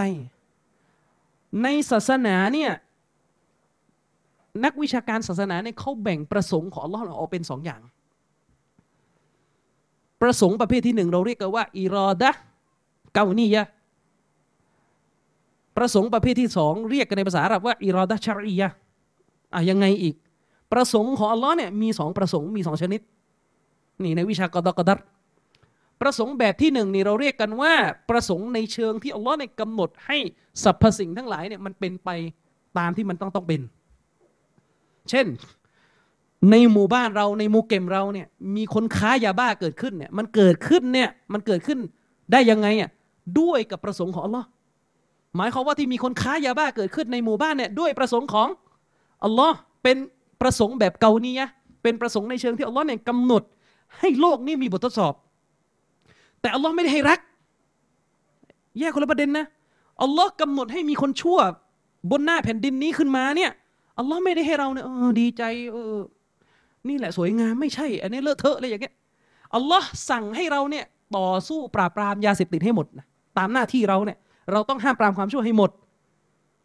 ต่อให้ไม่หมดเราก็ต้องทำเข้าใจไหมครับ ต่อให้ไม่หมดเราก็ต้องทำคือหน้าที่ของเราเนี่ยทำตามที่อัลลอฮ์สั่ง ส่วนหน้าที่ของพระองค์เนี่ยคือกำหนดจะออกมาอย่างไรในมอบหมาย ฉะนั้นอย่าเอาสองประเด็นนี้เป็นอันเดียวกันเดี๋ยวมันจะงง ประสงค์ของอัลลอฮ์มีสองแบบ ประสงค์แบบที่หนึ่งนี่ก็คืออัลลอฮ์ทรงประสงค์ ที่จะให้โลกใบนี้ มันเป็นไปตามความรู้ที่อัลลอฮ์ประสงค์ ซึ่งหนึ่งในนั้นคืออัลลอฮ์ประสงค์ให้โลกใบนี้ มีคนที่ฝ่าฝืนอัลลอฮ์อยู่ มีคนที่ชั่วปรากฏอยู่ มีคนที่ปฏิเสธอัลลอฮ์อยู่ มีคนที่คิดจะฆ่านบีมุฮัมมัดคืออบูละฮับอบูละฮับตายอยู่ในนรกเนี่ยเกิดขึ้นด้วยกับประสงค์ของอัลลอฮ์แต่ประสงค์ชนิดนี้เนี่ยอัลลอฮ์ไม่ได้รักไงอัลลอฮ์ไม่ได้รักสิ่งที่เกิดขึ้น อัลลอฮ์ไม่ได้ตอบแทนผลบุญสิ่งที่เกิดขึ้น และอัลลอฮ์ไม่ได้รับข้อแก้ตัวของคนที่ทำชั่ว ทุกคนต้องรับผิดชอบ เออ ส่วนอันที่สอง อันที่สองเนี่ย เราเรียกกันว่าประสงค์แบบชารียะประสงค์แบบในเชิงบทบัญญัติศาสนา หมายความว่าความดีทั้งหมดที่อุบัติขึ้นบนหน้าแผ่นดินเนี้ยมันก็อุบัติด้วยกับอัลลอฮ์กำหนด และอัลลอฮ์รักมันด้วยอัลลอฮ์ให้ผลบุญคนที่ทำ เช่นละหมาดเมื่อกี้ได้ยินคนอาซานใช่ไหมครับ คนอาซานเนี่ยการอาซานเกิดขึ้นเรียบร้อยแล้วเนี่ยนั่นแหละเกิดขึ้นโดยกำหนดของลอด้วยประสงค์ของลอแต่เป็นประสงค์แบบที่สองคืออัลลอฮ์รักจะให้แบบนี้มี ฉะนั้นต้องทำไอ้แบบนี้เนี่ยทุกคนต้องพยายามทำนี่นี่ประเด็นก็คืออายะห์เมื่อกี้อัลลอฮ์บอกว่าอัลลอฮ์ไม่ประสงค์ ที่จะให้ทุกคนเนี่ยอยู่ในแนวทางที่ถูกต้องแบบเดียวกันหมดอัลลอฮ์ไม่ประสงค์ที่จะให้ทุกคนเนี่ยอยู่บนทางนำ อยู่บนทางรอด หมายความว่าในโลกใบนี้ต้องมีคนอยู่บนทางรอด และต้องมีคนอยู่บนทางหลงอัลลอฮ์ไม่ประสงค์จะให้ทุกคนเนี่ยรอดกันหมด ถามว่าอัลลอฮ์ประสงค์ที่จะให้รอดบางส่วน และบางส่วนไม่รอดประสงค์แบบนี้เป็นประสงค์ชนิดไหน ชนิดแรกครับ เรียกว่าเกานียะเป็นประสงค์ที่อัลลอฮ์ต้องการให้โลกใบนี้มันเป็นไป ตามความรู้ของพระองค์ แต่อัลลอฮ์ไม่ได้รักที่มีคนปฏิเสธอัลลอฮ์ ฉะนั้นจะอย่ามาเลอะเทอะอ้างว่าอัลลอฮ์เนี่ยไม่ประสงค์ให้ทุกคนเนี่ยมีแนวทางเดียวกัน ฉะนั้นเราอย่าไปฝืนอัลลอฮ์นะอุสบิลละอธิบายอย่างนี้ได้ยังไง ถ้าอย่างนั้นนบีมุฮัมมัดไม่ต้องไม่ต้องขัดแย้งกับชาวมักกะแล้วครับอืมต่างคนต่างอยู่กันไปอบูละฮับจะทำชีริกก็ปล่อยไปอัลลอฮ์ประสงค์เลอะเทอะครับอย่างเงี้ยนี่ฉวยโอกาส อธิบายอย่างนี้ทำให้ชาวบ้านสับสนอัลลอฮ์พูดในอายะนี้ว่า ถ้าอัลลอฮ์ประสงค์อัลลอฮ์จะทำให้มนุษยชาติ อยู่ในศาสนาที่เป็นทางนำของอัลลอฮ์แบบเดียวกันหมด ไม่มีใครหลงละแต่อัลลอฮ์ไม่ทำวลายาซาลูนะมุคตลิฟินและด้วยเหตุนี้เองมนุษยชาติก็จะขัดแย้งกันอยู่เรื่อยๆ ไม่จบไม่สิ้นจนกระทั่งถึงกิยามะนะจนกว่าอิหม่ามมาดีจะมา ไม่มีใครหลีกเลี่ยงความขัดแย้งได้ อิลลามะรหิมะรับบุก ยกเว้นผู้ที่อัลลอฮ์เมตตาพวกเจ้า จากอายะนี้ เราได้สาระออกมาว่า ผู้ที่อัลลอฮ์เมตตาอัลลอฮ์จะไม่ทำให้เกิดความแตกต่าง แต่ผู้ที่อัลลอฮ์ไม่มีความเมตตาให้อัลลอฮ์จะทำให้พวกเขาเนี่ย ขัดแย้งบานปลายกันหมดนะครับ ซึ่งนักวิชาการได้อธิบายว่าบรรดาสหบะเนี่ยไม่ใช่ว่าไม่มีความเห็นต่างกันเลย ไม่ใช่ แต่พวกเขาไม่มีความเห็นต่างในระดับรากฐานที่จะนำไปสู่การฆ่ากันเป็นศัตรูกัน อันนั้นแหละพวกเขาไม่มีด้วยเหตุนี้อัลลอฮ์จึงเป็นผู้ที่เมตตาพวกเขาพวกเขาจึงเป็นมรหุมเป็นมรหุมูนเป็นผู้ที่ได้ถูกเมตตาจากอัลลอฮ์อายะนี้จะเป็นสิ่งที่ชี้ชัดออกมาว่า ถ้าสังคมมุสลิมเนี่ยเกิดการขัดแย้งกันในเรื่องที่เป็นเรื่องฐานของศาสนาแล้วเนี่ยเชื่อก็ไม่ตรงกันแล้ว ที่กลับในศาสนาก็ไม่ตรงกันแล้วไปคนละทางแล้วเนี่ยแสดงว่า เรากำลังโดนอาสาบโดนบททดสอบใหญ่แล้วโดนบทลงโทษแหละ ซึ่งวิธีแก้คือพาทุกคนกลับไปหา รากฐานที่บรรดาซอบะเคยยึดไม่ใช่วิธีแก้ก็คือ เรารักกัน แล้วก็จะไปทางไหนก็ไปเถอะคนละทางกันไม่ใช่นะไอ้นั้นไม่ใช่แก้แบบที่อัลลอฮ์แก้อันนั้นแก้แบบนักการเมืองแก้เข้าใจว่าแก้แบบนักการเมืองไหมไอ้ตอนนี้หาเสียงกันอยู่มา รักกัน ร่วมมือกัน นะ พออยู่ไปสักพักแตกกันจะเลือกตั้งแล้ว ก็แยกกันต่ออันนั้นอันนั้นไม่ใช่การแก้แบบอิสลาม ทีนี้ในสังคมของเราณเวลาเนี่ยมันมีความโต่งไปคนละทาง คนพวกหนึ่งก็คือไม่ปณีปนอมอะไรเลยในศาสนาแตกกันหมดแตกแล้วก็แตกอีกกับอีกพวกหนึ่งก็คือรณรงค์ในเรื่องการรักกันรักกันรักกันรักกันเลยจนหาขอบเขตอะไรไม่ได้เลย ทีนี้คำถามก็คือนักเกณฑ์มาอยู่ไหนจำไว้นะครับว่าในศาสนาเนี่ยอัลลอฮ์ไม่ได้ให้รักอย่างเดียวอัลลอฮ์มีให้เกลียดด้วย ในศาสนามันมีทั้งรักในหนทางของอัลลอฮ์และเกลียดในหนทางของอัลลอฮ์ใครก็ตามแต่ที่พูดว่าในศาสนาเนี่ยเกลียดอย่างเดียวไม่มีรัก อันนี้ก็ชุยอันนี้ก็ไม่ถูก แต่ถ้าบอกว่ารักอย่างเดียวไม่มีเกลียด นี่ก็ไม่ถูกเหมือนกันค้านฮะดิษนบีนบีพูดชัดเจนإن أوثق عرى الإيمان الحب في الله والبغض في اللهนบีบอกว่าไอ้บ่วงที่มันจะไปมัดอีมานของคนให้มั่นคงให้มั่นคงแข็งแกร่ง ถ้าอีมานของเราจะมั่นคงแข็งแกร่งแล้วไซเนี่ยมันจะมี สองสิ่งอยู่ในตัวหนึ่งเรารักสิ่งหนึ่งเพื่ออัลอรักในหนทางของอัลอแล้วก็เราต้องเกลียดสิ่งหนึ่งในหนทางที่อัลลอฮ์สั่งให้เราโกรธกริ้ว อืมฉะนั้นถ้าเรารักอย่างเดียวไม่มีโกรธกริ้ว หรือโกรธกริ้วอย่างเดียวไม่มีรัก อันนี้เขาเรียกว่าสุดทางกันไปคนละทางเลย ทีนี้เมื่อใดก็ตามแต่ที่เราเนี่ยไม่มีความเข้าใจในวิชาการที่มันลึกซึ้งบ้าง ผลลัพธ์ที่ออกมาก็คือ เราจะพิพาทขัดแย้งกับผู้คนในเรื่องที่ศาสนาไม่ให้ขัดแย้ง และก็เราก็จะรักผู้คนไม่เลือกหน้าเหมือนกัน ปัญหาเลยนะครับอะไม่ต้องไปไหนไกล สังคมสุนนะ มีข้อพิพาทในเรื่องฟิก ในเรื่องภาคปฏิบัติที่เป็นส่วนย่อยในศาสนาเนี่ย เป็นไม่รู้กี่สิบเรื่องแล้ว ทุกครั้งที่มีข้อพิพาทก็จะเกิดการแยกค่ายแยกกลุ่มแยกลูกศิษย์แยกพักพวกแยกแล้วแยกอีก จนไม่รู้จะแยกไปไหนแล้วตอนนี้แทบจะแยกซอยกันแล้วเนี่ยเออบางทีสำนักหนึ่งอยู่ต้นซอยอีกสำนักหนึ่งอยู่ท้ายซอย เพราะหาความพอดีไม่ได้นะครับ เรื่องล่าสุดที่ผมจำได้ว่ามีข้อพิพาทกันในวงการศาสนาเรื่องขายเมลอะแยกแล้วก็แยกกันอีกนะครับ คำถามก็คือเพราะมันเกิดอะไรขึ้น พี่น้องครับ มันเป็นไปไม่ได้ครับ พี่น้องที่พี่น้องถ้าพี่น้องไปตั้งธงว่าอาจารย์ที่สอนศาสนาต้องตอบตรงกันหมด ถึงจะเรียกว่าซุนนะไม่มีไม่นี่ไม่ใช่ มันจะเป็นไปได้อย่างไรครับ ประเทศซาอุดิอาระเบียเนี่ยซึ่งเป็นประเทศที่มีผู้รู้เนี่ยเป็นแหล่งของอุลามะที่ดีที่สุดบนโลกนี้แล้วเนี่ย ในสภาอุลามะชั้นสูงเนี่ยเขายังตอบไม่ตรงกันเลยครับเรื่องศาสนา ทีนี้พอพูดอย่างนี้บางคนบอกว่าเฮ้ยผู้รู้ไม่ใช่หลักฐานจะเอามาอ้าง คือมันเหมือนเรามองราวกับว่า เมืองไทยเป็นสังคมต้นแบบสุนนะเบอร์หนึ่งของโลก ที่อื่นมันใช้อะไรกันไม่ได้เลย มันก็เลยเป็นปัญหาถ้าเป็นอย่างเงี้ย ผมบอกไว้เลยนะครับ ใครก็ตามแต่ที่อยู่กลุ่มเดียวกัน อยู่สมาคมเดียวกันองค์กรเดียวกันห้าสิบปีสี่สิบปีสามสิบปี ถ้าถ้าคณาจารย์ตอบตรงกันหมดเนี่ย แสดงว่าแสดงว่าอะไรครับ แสดงว่าตามกันเพีไม่ได้ค้นกันจริงๆเลย เพราะว่าอะไรครับพี่น้อง เพราะในศาสนาเนี่ย ไม่ใช่ว่าทุกคนอ่านฮะดีสและจะได้คำตอบเดียวกัน นี่คือประเด็นหลัก ถ้าตราบใดก็ตามแต่เรายังมีความเข้าใจที่เอาออกไม่ได้สักที ก็คือเรามีความเข้าใจว่าถ้าอาจารย์ทุกคน กลับไปดูตัวบท และต้องได้คำตอบเดียวกัน เพราะเรามีนบีหนึ่งเดียว ฉะนั้นถ้าไม่ได้คำตอบเดียวกันแสดงว่าต้องมีคนยืนหยันและมีคนหลงอยู่เนี่ยถ้าเรายังมองแบบนี้มันทุกเรื่องเนี่ยนะมันจะพังกันหมด อืม เข้าใจที่ถามไหมครับ เข้าใจที่พูดไหมนะคือผมกำลังจะบอกว่าใช่ ในหลักการศาสนา เราออกความเห็นเองโดยไม่ดูหลักฐานไม่ได้หรอกครับ ศาสนาเนี่ยทุกคนต้องกลับไปดู หลักฐานแต่ฟังคำถามผมดีๆนะครับ แต่ว่า แต่ว่า ตัวบทในศาสนาเนี่ย ทุกตัวบทเลยไหมครับ ทุกตัวบททุกบทเลยใช่ไหมที่ถ้าเราอ่านแล้วเนี่ยคำตอบหรือเนื้อหาที่อยู่ในตัวบทเนี่ย มันชัดเจน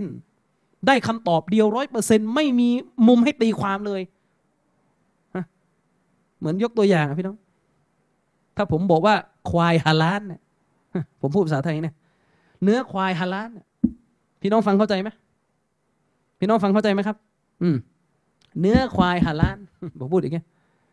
ฟังเข้าใจนะเออ หรือสมมุติผมบอกว่า เนื้อม้ากินได้สมมติผมพูดอย่างเงี้ยอันนี้ชัดใช่ไหมคือมันไม่มีมุมให้ไม่มีมุมให้ต้องสงสัยไงว่ามันจะแปลว่าอะไรอีก ถ้าผมบอกว่าเนื้อม้าฮาลานกินอะ มันก็ชัดเจนนะพี่น้องเข้าไปในไอแอปที่จะสั่งอาหารนะมันจะมีร้านมุสลิมใช่ไหมล่ะ เขาก็เขียนว่า ร้านอาหารฮาลานมันก็รู้เรื่องว่าคืออาหารฮาลานใช่ไหมร้านอาหารฮาลานก็รู้เรื่องว่าฮาลานแต่ประเด็นก็คือเราคิดว่าในศาสนาเนี่ย ทุกเรื่องเนี่ย มันชัดเจนแบบนี้หรือเปล่า คือถ้าเราไปคิดว่าฮะดิษนบีเนี่ย เป็นหมื่นเป็นเกือบแสนบทเนี่ย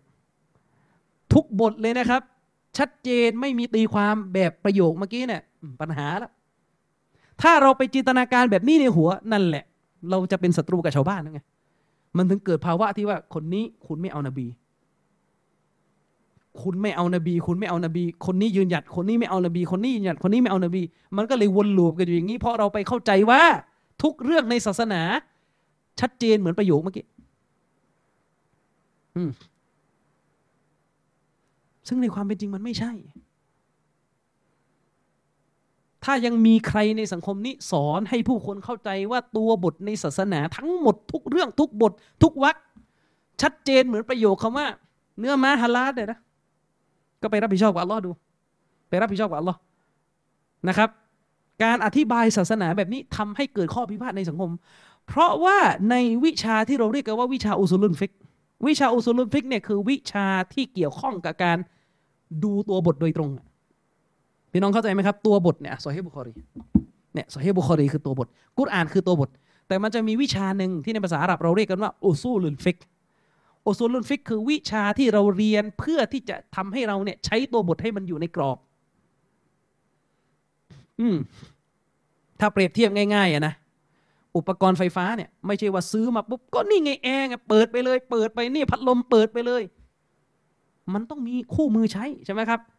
คู่มือเนี่ยเวลาเราซื้อพัดลมมาเนี่ย มันจะมีคู่มือ บอกวิธีการใช้ว่าปุ่มไหนเป็นอะไร เหมือนกัน อัลกุรอานพระดำรัสของอัลลอฮ์ฮะดิษนบีเนี่ยเป็นวะฮีเนี่ยมันก็ต้องมีคู่มือที่จะใช้ให้มันถูก คู่มือที่จะใช้ให้มันถูกเนี่ย เราเรียกกันว่าเป็นวิชาอุซุลุนฟิก ก็คือวิชาที่บรรดาอุลามะเนี่ยเขาถ่ายทอดมาจากซอฮาบะนั่นแหละ เป็นวิชาที่เราเรียนเพื่อที่จะทำให้เราเนี่ยใช้กุรอาน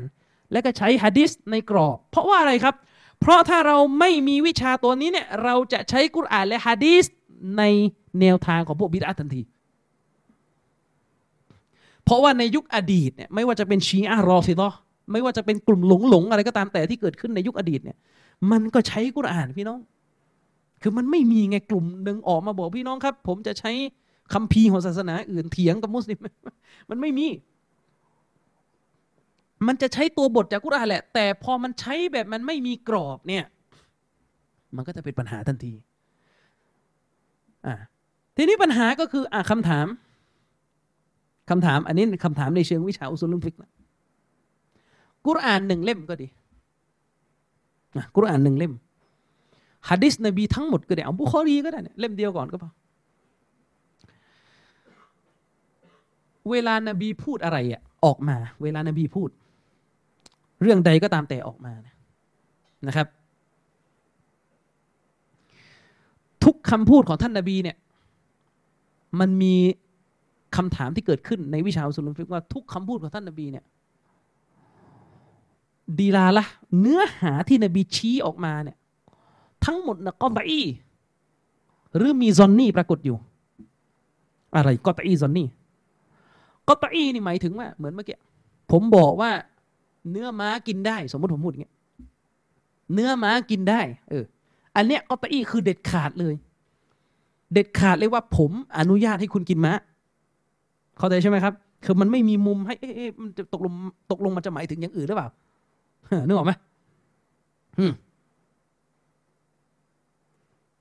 ถ้าผมบอกว่าเนื้อม้ากินได้ เออ แบบเนี้ยก็ตะอี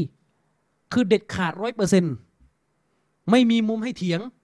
ไม่มีมุมให้ถก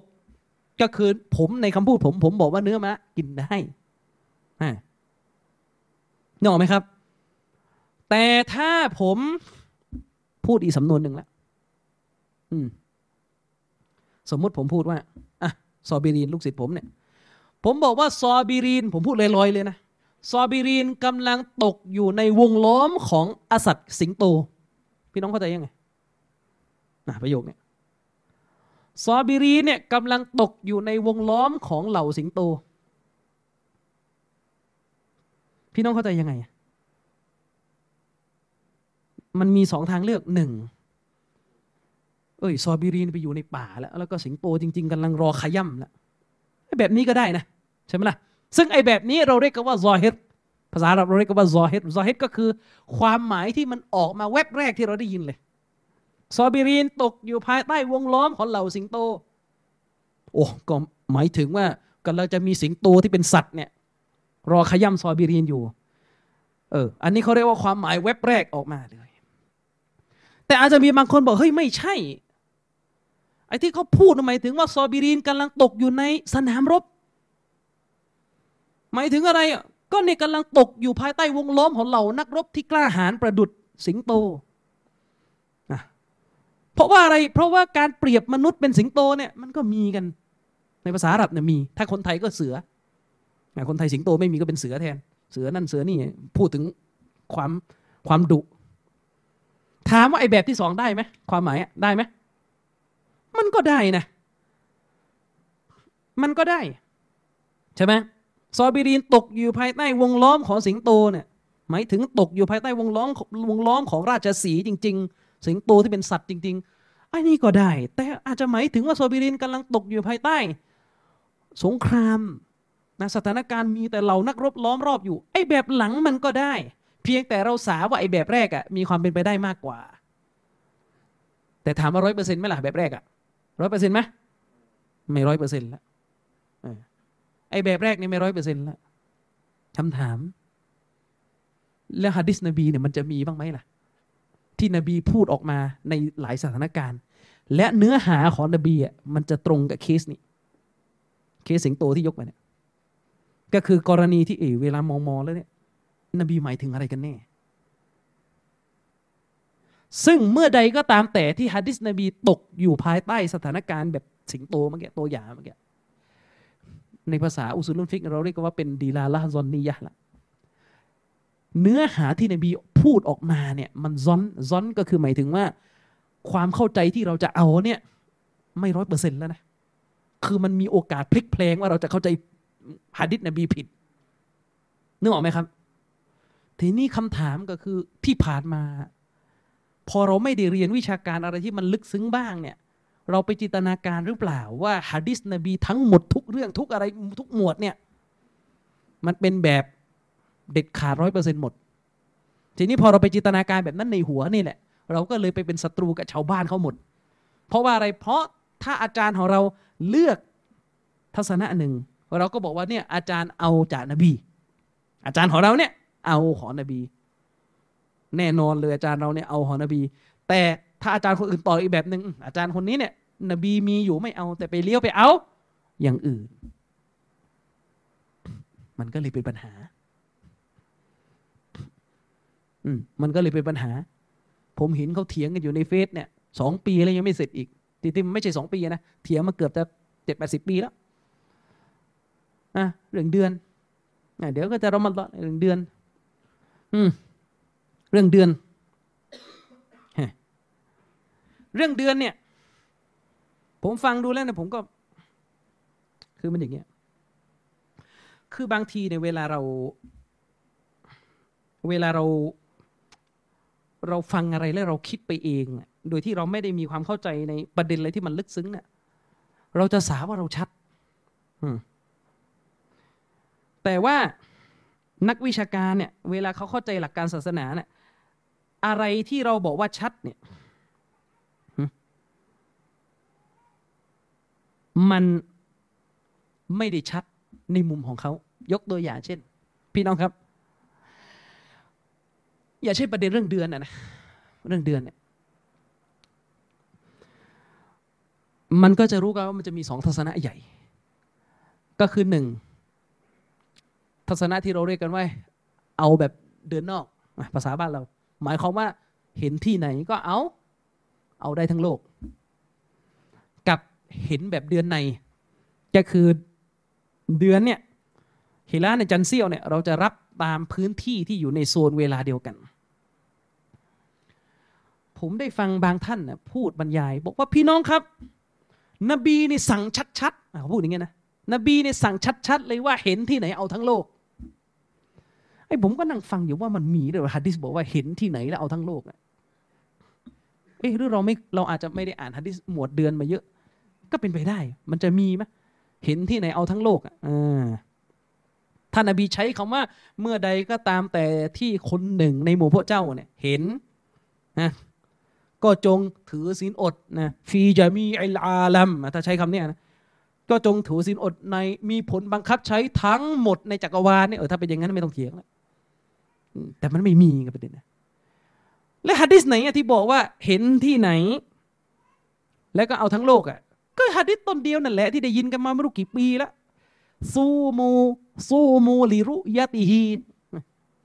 พวกเจ้าจงถือศีลอด เนื่องเพราะพวกเจ้าเห็นเดือน นี่คือฮะดิษจริง ๆ มีแค่นี้หมายถึงว่าตัวคำสั่งเนี่ยมันคือตรงนี้แหละซูมูลิรุยติฮีพวกเจ้าจงถือศีลอด เนื่องเพราะพระเจ้าเห็นเดือนวักไหนของฮะดิษที่บอกว่าพวกเจ้าจงถือศีลอดพร้อมกันทั้งโลก ยอมรับไหมครับว่าไม่มีคำนี้ในฮะดิษพวกเจ้าจงถือศีลอดพร้อมกันทั้งโลก ยอมรับไหมครับ ว่าคำนี้ไม่มีในฮะดิษเอาแล้วทัศนะนี้มาจากไหนมาจากการอธิบายไง มาจากการอธิบาย อธิบายยังไงล่ะครับ อธิบายว่าเวลานบีสั่งอะไรก็ตามแต่เนี่ยมันจะมีผลบังคับใช้ทั้งอุมมะอันนี้คำอธิบายแล้วนะแยกให้ออกนะตัวบทในอย่างหนึ่งแต่คำอธิบายที่เสริมเข้ามาเนี่ยจะมีน้ำหนักไม่มีน้ำหนัก เดี๋ยวว่ากัน แต่ว่ามันคือคำอธิบายก็ต้องบอกว่ามันคือคำอธิบาย นบีบอกว่าสู้มูลิรุยะติฮี พระเจ้าจงถือศีลอดเนื่องเพราะพระเจ้าเห็น เห็นฮิลานเห็นจันเซียว ทีนี้ทัศนะที่บอกว่าต้องเอามันทั้งโลกเนี่ยใช้คำอธิบายที่ระบุว่า ก็เวลานบีสั่งอะไรอะมันจะมีผลบังคับใช้ทั้งอุมมะนบีไม่เคยนบีไม่ได้สั่งอะไรแบบแยกส่วนนึกออกไหมครับ นบีไม่ได้สั่งอะไรแบบแยกพื้นที่ ฉะนั้นฮะดิษนี้เมื่อนบีบอกว่าพวกเจ้าจงถือศีลอด ก็หมายถึงว่าพวกเจ้าทั้งอุมมะจงถือศีลอดเนื่องเพราะพระเจ้านี่เห็นเดือน ก็แสดงว่าเห็นเดือน มีผลใช้ทั้งอุมมะเห็นที่เดียวก็มีผลใช้ทั้งอุมมะทัศนะเนี่ยผมก็เลือกนะย้ำก่อนนะว่าผมก็เห็นด้วยทัศนะนี้ แต่ในทางวิชาการเนี่ยเราไม่เรียกว่าไอการอธิบายแบบเนี้ยคือร้อยเปอร์เซ็นต์เลยว่ามาจากนบี มันคือความเข้าใจ ความเข้าใจที่เราตีความมาจากตัวบท เราอธิบายมาจากตัวบท ถ้าเปรียบเทียบก็เหมือนกรณีเมื่อกี้แหละครับ ที่ผมบอกว่าซอบิรีนอยู่ท่ามกลางวงล้อมของสิงโต และผมก็บอกว่าเออสิงโตที่นี่คือสิงโตจริงๆนั่นแหละสัตว์นั่นแหละนั่นแหละมันเป็นความเข้าใจที่เราได้มาจากตัวประโยค แต่ถามว่าร้อยเปอร์เซ็นต์ไหมว่าไอ้สิงโตตรงนี้เนี่ย อาจจะหมายถึงคนกล้าหาญก็ได้ มันตัดมันตัดโอกาสนี้ออกไปร้อยเปอร์เซ็นต์หรือเปล่าเออก็ไม่ได้ตัด เหมือนกันครับฮะดิษนบีบทเนี้ย เวลาเราบอกว่านบีสั่งเนี่ยมีผลทั้งอุมมะถ้าเราฟังในมุมเราชัดชัดชัดมาก ชัดจริง ๆ นบีสั่งก็ต้องใช้ได้ทั้งอุมมะสิเออทีนี้มาดู ท่านเชคอุไซมีนรอฮิมะฮุลลอฮ์เชคอุไซมีเนี่ยไม่ได้ยึดทัศนะที่บอกว่าเห็นทั้งโลก โทษเห็นทีเดียวแล้วก็มีผลบังคับใช้ทั้งโลก เชคอุไซมีไม่ได้ยึดทัศนะเดือนนอก เชคอุไซมียึดทัศนะเดือนในเลเชคอุไซมีก็บอกว่าเฮ้ในอัลกุรอานก็มีนะ อัลลอฮ์ใช้คำอัลลอฮ์พูดเนี่ยใช้คำเนี่ยพูดกับอุมมะแต่ไม่ได้มีผลบังคับใช้ให้ทำพร้อมกันทั้งอุมมะมีเรื่องที่พวกเราเนี่ยไม่มีข้อโต้เถียงเลยว่าต้องแยกกันทำทำพร้อมกันไม่ได้เนี่ยจะรอมาตอนแล้วเนี่ยเรื่องอะไรอะอัลลอฮ์กล่าวไว้ในกุรอานพี่น้องวะกูลูวะชรบู ช่วงค่ำของเดือนรอมฎอนอะ ช่วงค่ำก็คือตั้งแต่ดวงอาทิตย์ตกไปอัลลอฮ์บอกว่าพระเจ้าจงดื่มพระเจ้าจงกินและจงดื่มนะครับฮัตตาจนกระทั่งยะตาบยานะละกุมุลขัยตุลอับยัดมินัลขัยตุลอัสวัดมินัลฟัจรีเห็นไหมอัลลอฮ์บอกว่าพระเจ้านี่จงกินและจงดื่ม ไปจนกระทั่งถึงเวลาที่ได้ขาวตามภาษา ได้ขาวแห่งแสงฟัจรเนี่ยแสง ฟัจรก็คือวักตูซูโบเนี่ยมันปรากฏออกมาจากเส้นได้สีดำก็แปลก็จะง่าย ๆ ก็คือว่าพระเจ้าจงกิน และจงดื่มในเดือนในค่ำคืนของเดือนรอมฎอนไปจนกระทั่งถึงเวลาที่แสงฟาจัรนะแสงวักตูซูโบเนี่ยปรากฏแก่พวกเจ้า ก็ใช้คำว่าพวกเจ้านะ ปรากฏแก่พวกเจ้าคำถามก็จะใช้คำอธิบายแบบเมื่อกี้ ถ้าใครชาติใช้คำอธิบายแบบเรื่องเดือนเมื่อกี้ที่บอกว่าท่านนบีพูดกับอุมมะนี้ มีผลบังคับใช้ทั้งอุมมะเชคอุซัยมีนถามว่าเออถ้าอย่างนั้นเนี่ยวักตูซูโบเนี่ยในอายะเนี่ยมีผลบังคับใช้ทั้งอุมมะพร้อมกันหมดทั้งโลกเลยมันจะเป็นไปได้ยังไง เพราะว่าวักตูซูบะวักตูซูโบเนี่ยมันที่ใครที่มัน จริงหรือเปล่าทั้งทั้งที่อันกุรอานใช้คำว่าจนกระทั่ง แสงฟัรยัดปรากฏออกมาให้แก่พวกเจ้า เชคอุซัยมีนถามว่าแสงฟัรยัดเนี่ยมันเอาเอาได้ทั้งโลกอะใช้หลักเดียวกันกับเรื่องเดือนได้ไหมแสงฟัรยัดใช้ไม่ได้ แสงฟัรยัดมันที่ใครที่มันนึกออกไหมแสงฟัรยัดมันที่ใครที่มันอย่าว่าจะทั้งโลกเลยครับ ข้ามจังหวัดก็คนละเขตกันแล้ว แต่โอเคแหละ ตรงอายะเนี่ยมันอิจมะมันเป็นเรื่องมติเอกฉันว่าเรื่องของแสงฟัรยัดเอา เอาเอาทั้งโลกไม่ได้ จะเอาทั้งโลกได้ยังยังไงล่ะครับซูโบที่กรุงเทพเนี่ยสว่างที่ที่ซาอุอยู่เลย หรืออาจจะสว่างที่อเมริกาอย่างเงี้ยออย่างนี้เป็นต้น อะแสดงว่าคำอธิบายแบบเมื่อกี้เนี่ย มีข้อตัวแย้งแล้ว ที่บอกว่าถ้านบีคีตอบ นบีพูดกับอุมมะก็มีผลบังคับใช้ทั้งอุมมะเชคุซัยมินก็แย้งกลับมันก็มีไงกรณีที่อัลลอฮ์พูดทั้งอุมมะแต่ เวลาใช้แยกกันใช้ในแต่ละพื้นที่ของอุมมะเนี่ยกรณีแสงซูโบเนี่ยและเชคุซัยมีนท่านก็ใช้การกิยาสการเทียบว่าแสงซูโบเนี่ยมันเป็นเรื่องรายวันนะนะล้ำกันเนี่ยเรายังรับกันไม่ได้เลย และไอ้เรื่องรายเดือนเนี่ยอย่างเรื่องเดือนเนี่ยมันจะเอาได้ได้ยังไงเนี่ยสิ่งที่มันออกมาเดือนละครั้งอย่างเงี้ยมันย่อมยิ่งกว่าที่จะเอากันไม่ได้ขณะว่าที่มันออกมาทุกวันยังเอากันไม่ได้หรือพร้อมกันอะ อันนั้นคือมุมมองของท่านจะเห็นด้วยไม่เห็นด้วยก็แล้วแต่ แต่ให้รู้ไว้ว่าตัวบทในศาสนาเนี่ยไม่ได้เด็ดขาดร้อยเปอร์เซ็นต์ถ้ายังฟันธงว่าเด็ดขาดที่นบีบอกเนี่ยเด็ดขาดเด็ดขาดเด็ดขาดเด็ดขาดเนี่ยแบบนี้ก็จะทะเลาะกันยันตายก็ไม่จบ มันก็จะเกิดว่าถ้ากรรมว่าฉันเอานบี คุณไม่เอานบีเนี่ยนะนี่คือผมเร็วๆแล้วนะ นี่คือตัวอย่างที่ผมบอกว่าถ้าเราไม่เข้าใจวิชาการที่มันลึกซึ้ง เราก็จะพิพาทโดยที่ไม่ควรจะพิพาทผมย้ำนะครับว่า วิเคราะห์วิชาการประเด็นนี้ ใครจะไปวิเคราะห์ให้น้ำหนักโต้แย้งอย่างไรไม่ใช่ปัญหา เพราะนั้นอุลามะก็ทำกัน แต่เมื่อใดที่น้ำเสียงในเรื่องแบบนี้ มันพูดออกมาด้วยน้ำเสียงว่า คุณเนี่ยไม่เอานบี คุณนี่มันไม่ยืนหยัดเลยนะ คุณนี่มันอย่างนั้นคุณมันอย่างนี้เนี่ยปัญหาละ ทีนี้ปัญหาคืออะไรก็ตามแต่เวลาเราเรียนเรื่องศาสนามาเนี่ยเวลามันฝังเป็นข้อมูลเป็นโปรแกรมอยู่ในหัวแล้วเนี่ยแล้วเราไปคิดว่าทุกอย่างที่เราเคยเรียนมาเนี่ยมันคือที่สุดของคำตอบแล้วเนี่ยนะปัญหาเลยครับ เวลาเรา เราเจออะไรใหม่ๆเนี่ยเรารับไม่ได้แล้วเราก็เตลิด ผมจำได้นะครับประเด็นเนี่ยผมจะพูดถึงมันอีกครั้ง เรื่องประเด็นที่เราเคยคิดว่าเฮ้ย คำตอบมันร้อยเปอร์เซ็นต์ล้านเปอร์เซ็นต์อะไรแล้วเนี่ย อย่างประเด็นเรื่องอุนูดในละหมาดซุบฮีเนี่ย พวกเราพูดกันเสมอไม่ใช่หรอว่าเราจะจบที่ฮะดิษโอเคอะเราจะจบที่ฮะดิษเอาให้แน่นะว่าจะจบ ย้ำเอาให้แน่นะว่าเราจะจบจริง ๆอะเออเอาให้แน่นะว่าเราจะจบจริง ๆ ที่ฮะดิษไม่ใช่ว่าพอมีฮะดิษที่เราไม่เคยได้ยินมาปุ๊บแตกตื่น เราก็ด่าคนอย่างเงี้ยมันไม่ได้อย่างเงี้ย นึกออกไหมครับ ผมเนี่ยยังยืนยันอยู่ในจุดที่ผมเคยพูด แล้วผมพูดเรื่องนี้ไม่ใช่ต่ำไม่ต่ำกว่าสิบปีนะว่าประเด็นข้อขัดแย้งอย่างเรื่องละหมาดซุบฮีเนี่ยย้ำนะว่าเฉพาะเรื่องละหมาดซุบฮีนะไม่เกี่ยวเรื่องอื่น ประเด็นเรื่องข้อขัดแย้งเรื่องข้อพิพาทของอุลามะในเรื่องการละหมาดซุบฮีเนี่ยก็เป็นอีกหนึ่งในเรื่องที่ มีมุมให้เห็นต่างกันได้จริง ๆ ผมถามท่านนะ ฮะดิษเนี่ยที่เราได้ยินกันมาตลอด นบีบอกว่าฟะอะลัยกุมบิซุนนะตีวะซุนนะติลคุลฟาอิรรอชิดีนัลมหดีนฮะดิษเนี่ยพวกเจ้าจงยึดในสุนนะของฉัน สุนนะของฉันคือสุนนะนบีและสุนนะของสี่คอลิฟะผมถามท่านว่าวักที่บอกว่าจงยึดในสุนนะของสี่คอลิฟะเนี่ยหมายถึงอะไร เข้าใจว่ายังไง ยึดสุนนะของสี่คอลิฟะเนี่ยหมายถึงอะตัวเลือกที่หนึ่งสุนนะของสี่คอลิฟะไปตรงกับสุนนะนบีคือไอ้แบบนี้ไม่ต้องเถียงแหละ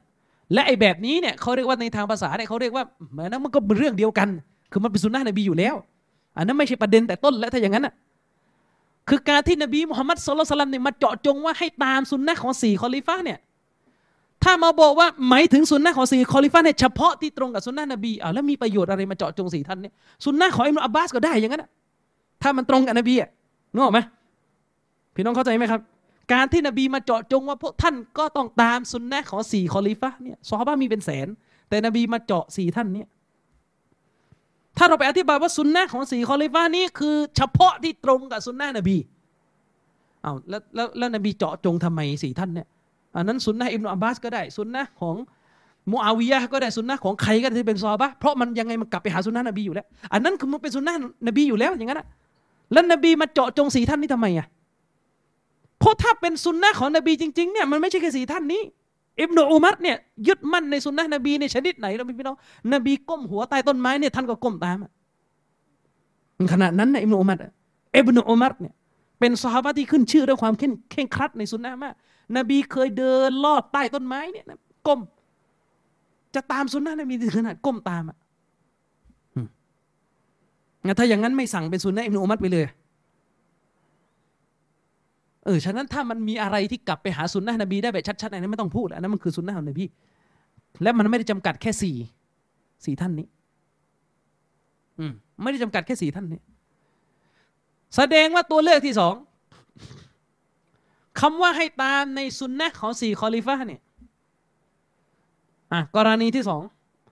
ก็คือแสดงว่าบางเรื่อง นบีไม่ได้ทำแบบไว้โดยตรง แต่สี่คอลิฟะเนี่ยเห็นพ้องกันให้ทำสี่ท่านนี่เห็นพ้องกันให้ทำแต่นบีไม่ได้ไม่ได้วางแบบไว้โดยตรง นบีอาจจะพูดชี้ทางให้ แต่นบีไม่ได้ทำแบบไว้โดยตรง แต่สี่ท่านมา มาทำและก็สี่ท่านนี้ก็เห็นตรงกัน ถามว่ามีไหมในศาสนา เรื่องการรวมอัลกุรอานเป็นเล่ม เรื่องการรวมอัลกุรอานเป็นเล่ม เรื่องการรวมอัลกุรอานเป็นเล่มเนี่ยพี่น้องครับอัลกุรอานเนี่ยมันถูกเขียนในสมัยนบีเนี่ยมันเขียนแบบแยกชิ้น เข้าใจไหมครับ มันเขียนแบบแยกชิ้น ฮะดิษในโซฮีบุคอรีระบุว่ากุรอานที่เขียนในสมัยของท่านนบีในที่ที่มาจากสมัยท่านนบีเนี่ยมันเขียนไม่ได้เขียนลงบนกระดาษแบบรวมเป็นเล่ม มันเขียนแบบแยกอุปกรณ์กัน เขียนบนหนังสัตว์มั่งเขียนบนกระดูกมั่งเขียนบนหินมั่งฉะนั้นมันจะเยอะ แล้วก็ในโซฮีบุคอรีระบุว่าที่เขียนในสมัยนบีเนี่ยมันจะมีอยู่ประมาณสองอายะในสุรตอบะที่ไม่ได้เขียนแต่อยู่ในการท่องของซอบะอืม ฉะนั้นท่านนบีเสียชีวิตไป ท่านนบีเสียชีวิตไปในสภาพที่ยังไม่มีการรวมเล่มกุราน เป็นตัวเล่ม แต่บันทึกบันทึกแล้วทีนี้พอปรากฏว่าท่านนบีเสียชีวิตไป อบูบักได้วินิจฉัยออกมาเริ่มเริ่มเริ่มจากอบูบักเลยอบูบักวิเคราะห์หะดิษบุคอรี ระบุว่าอบูบักเนี่ยวินิจฉัยออกมาเลยว่าต้องรวมแล้วไม่งั้นเดี๋ยวกุรานจะสูญหายกันหมดเนี่ยนะครับ อบูบักก็เลยไปปรึกษา เซดบินซาบิดคนที่บันทึกกุรอานของท่านนบี บอกว่าจะมอบหมายให้รวบรวมกุรอานเป็นตัวเล่มออกมา ตอนแรกเนี่ยเซดบินซาบิดไม่กล้าทำเซดบินซาบิดใช้คำว่า ไม่เคยมันนบีไม่ได้ทำอะและอบูบักก็บอกว่า ใช่นบีไม่ได้ทำตัวเล่มในนบีไม่ได้ทำไว้ แต่มันดีเนี่ยไอ้ไอ้ท่อนนี่แหละไอ้คณะเก่าจะจะเอาไปอ้างเนี่ย เออ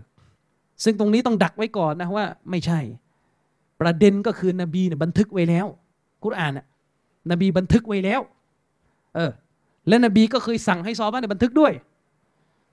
แต่ที่อบูบักทำตาจากนบีนี่คืออะไรครับ ไม่ใช่ว่าทำตาจากนบีแบบสิ้นเชิงเลยคือนบีไม่เคยเขียนแล้วอบูบักมาเขียนไม่ใช่ ที่อบูบักทำก็คือรวมไอ้ที่มันเคยกระจัดกระจายมาเป็นเล่มทำให้เกิดรูปเล่มส่งไปตามหัวเมืองต่าง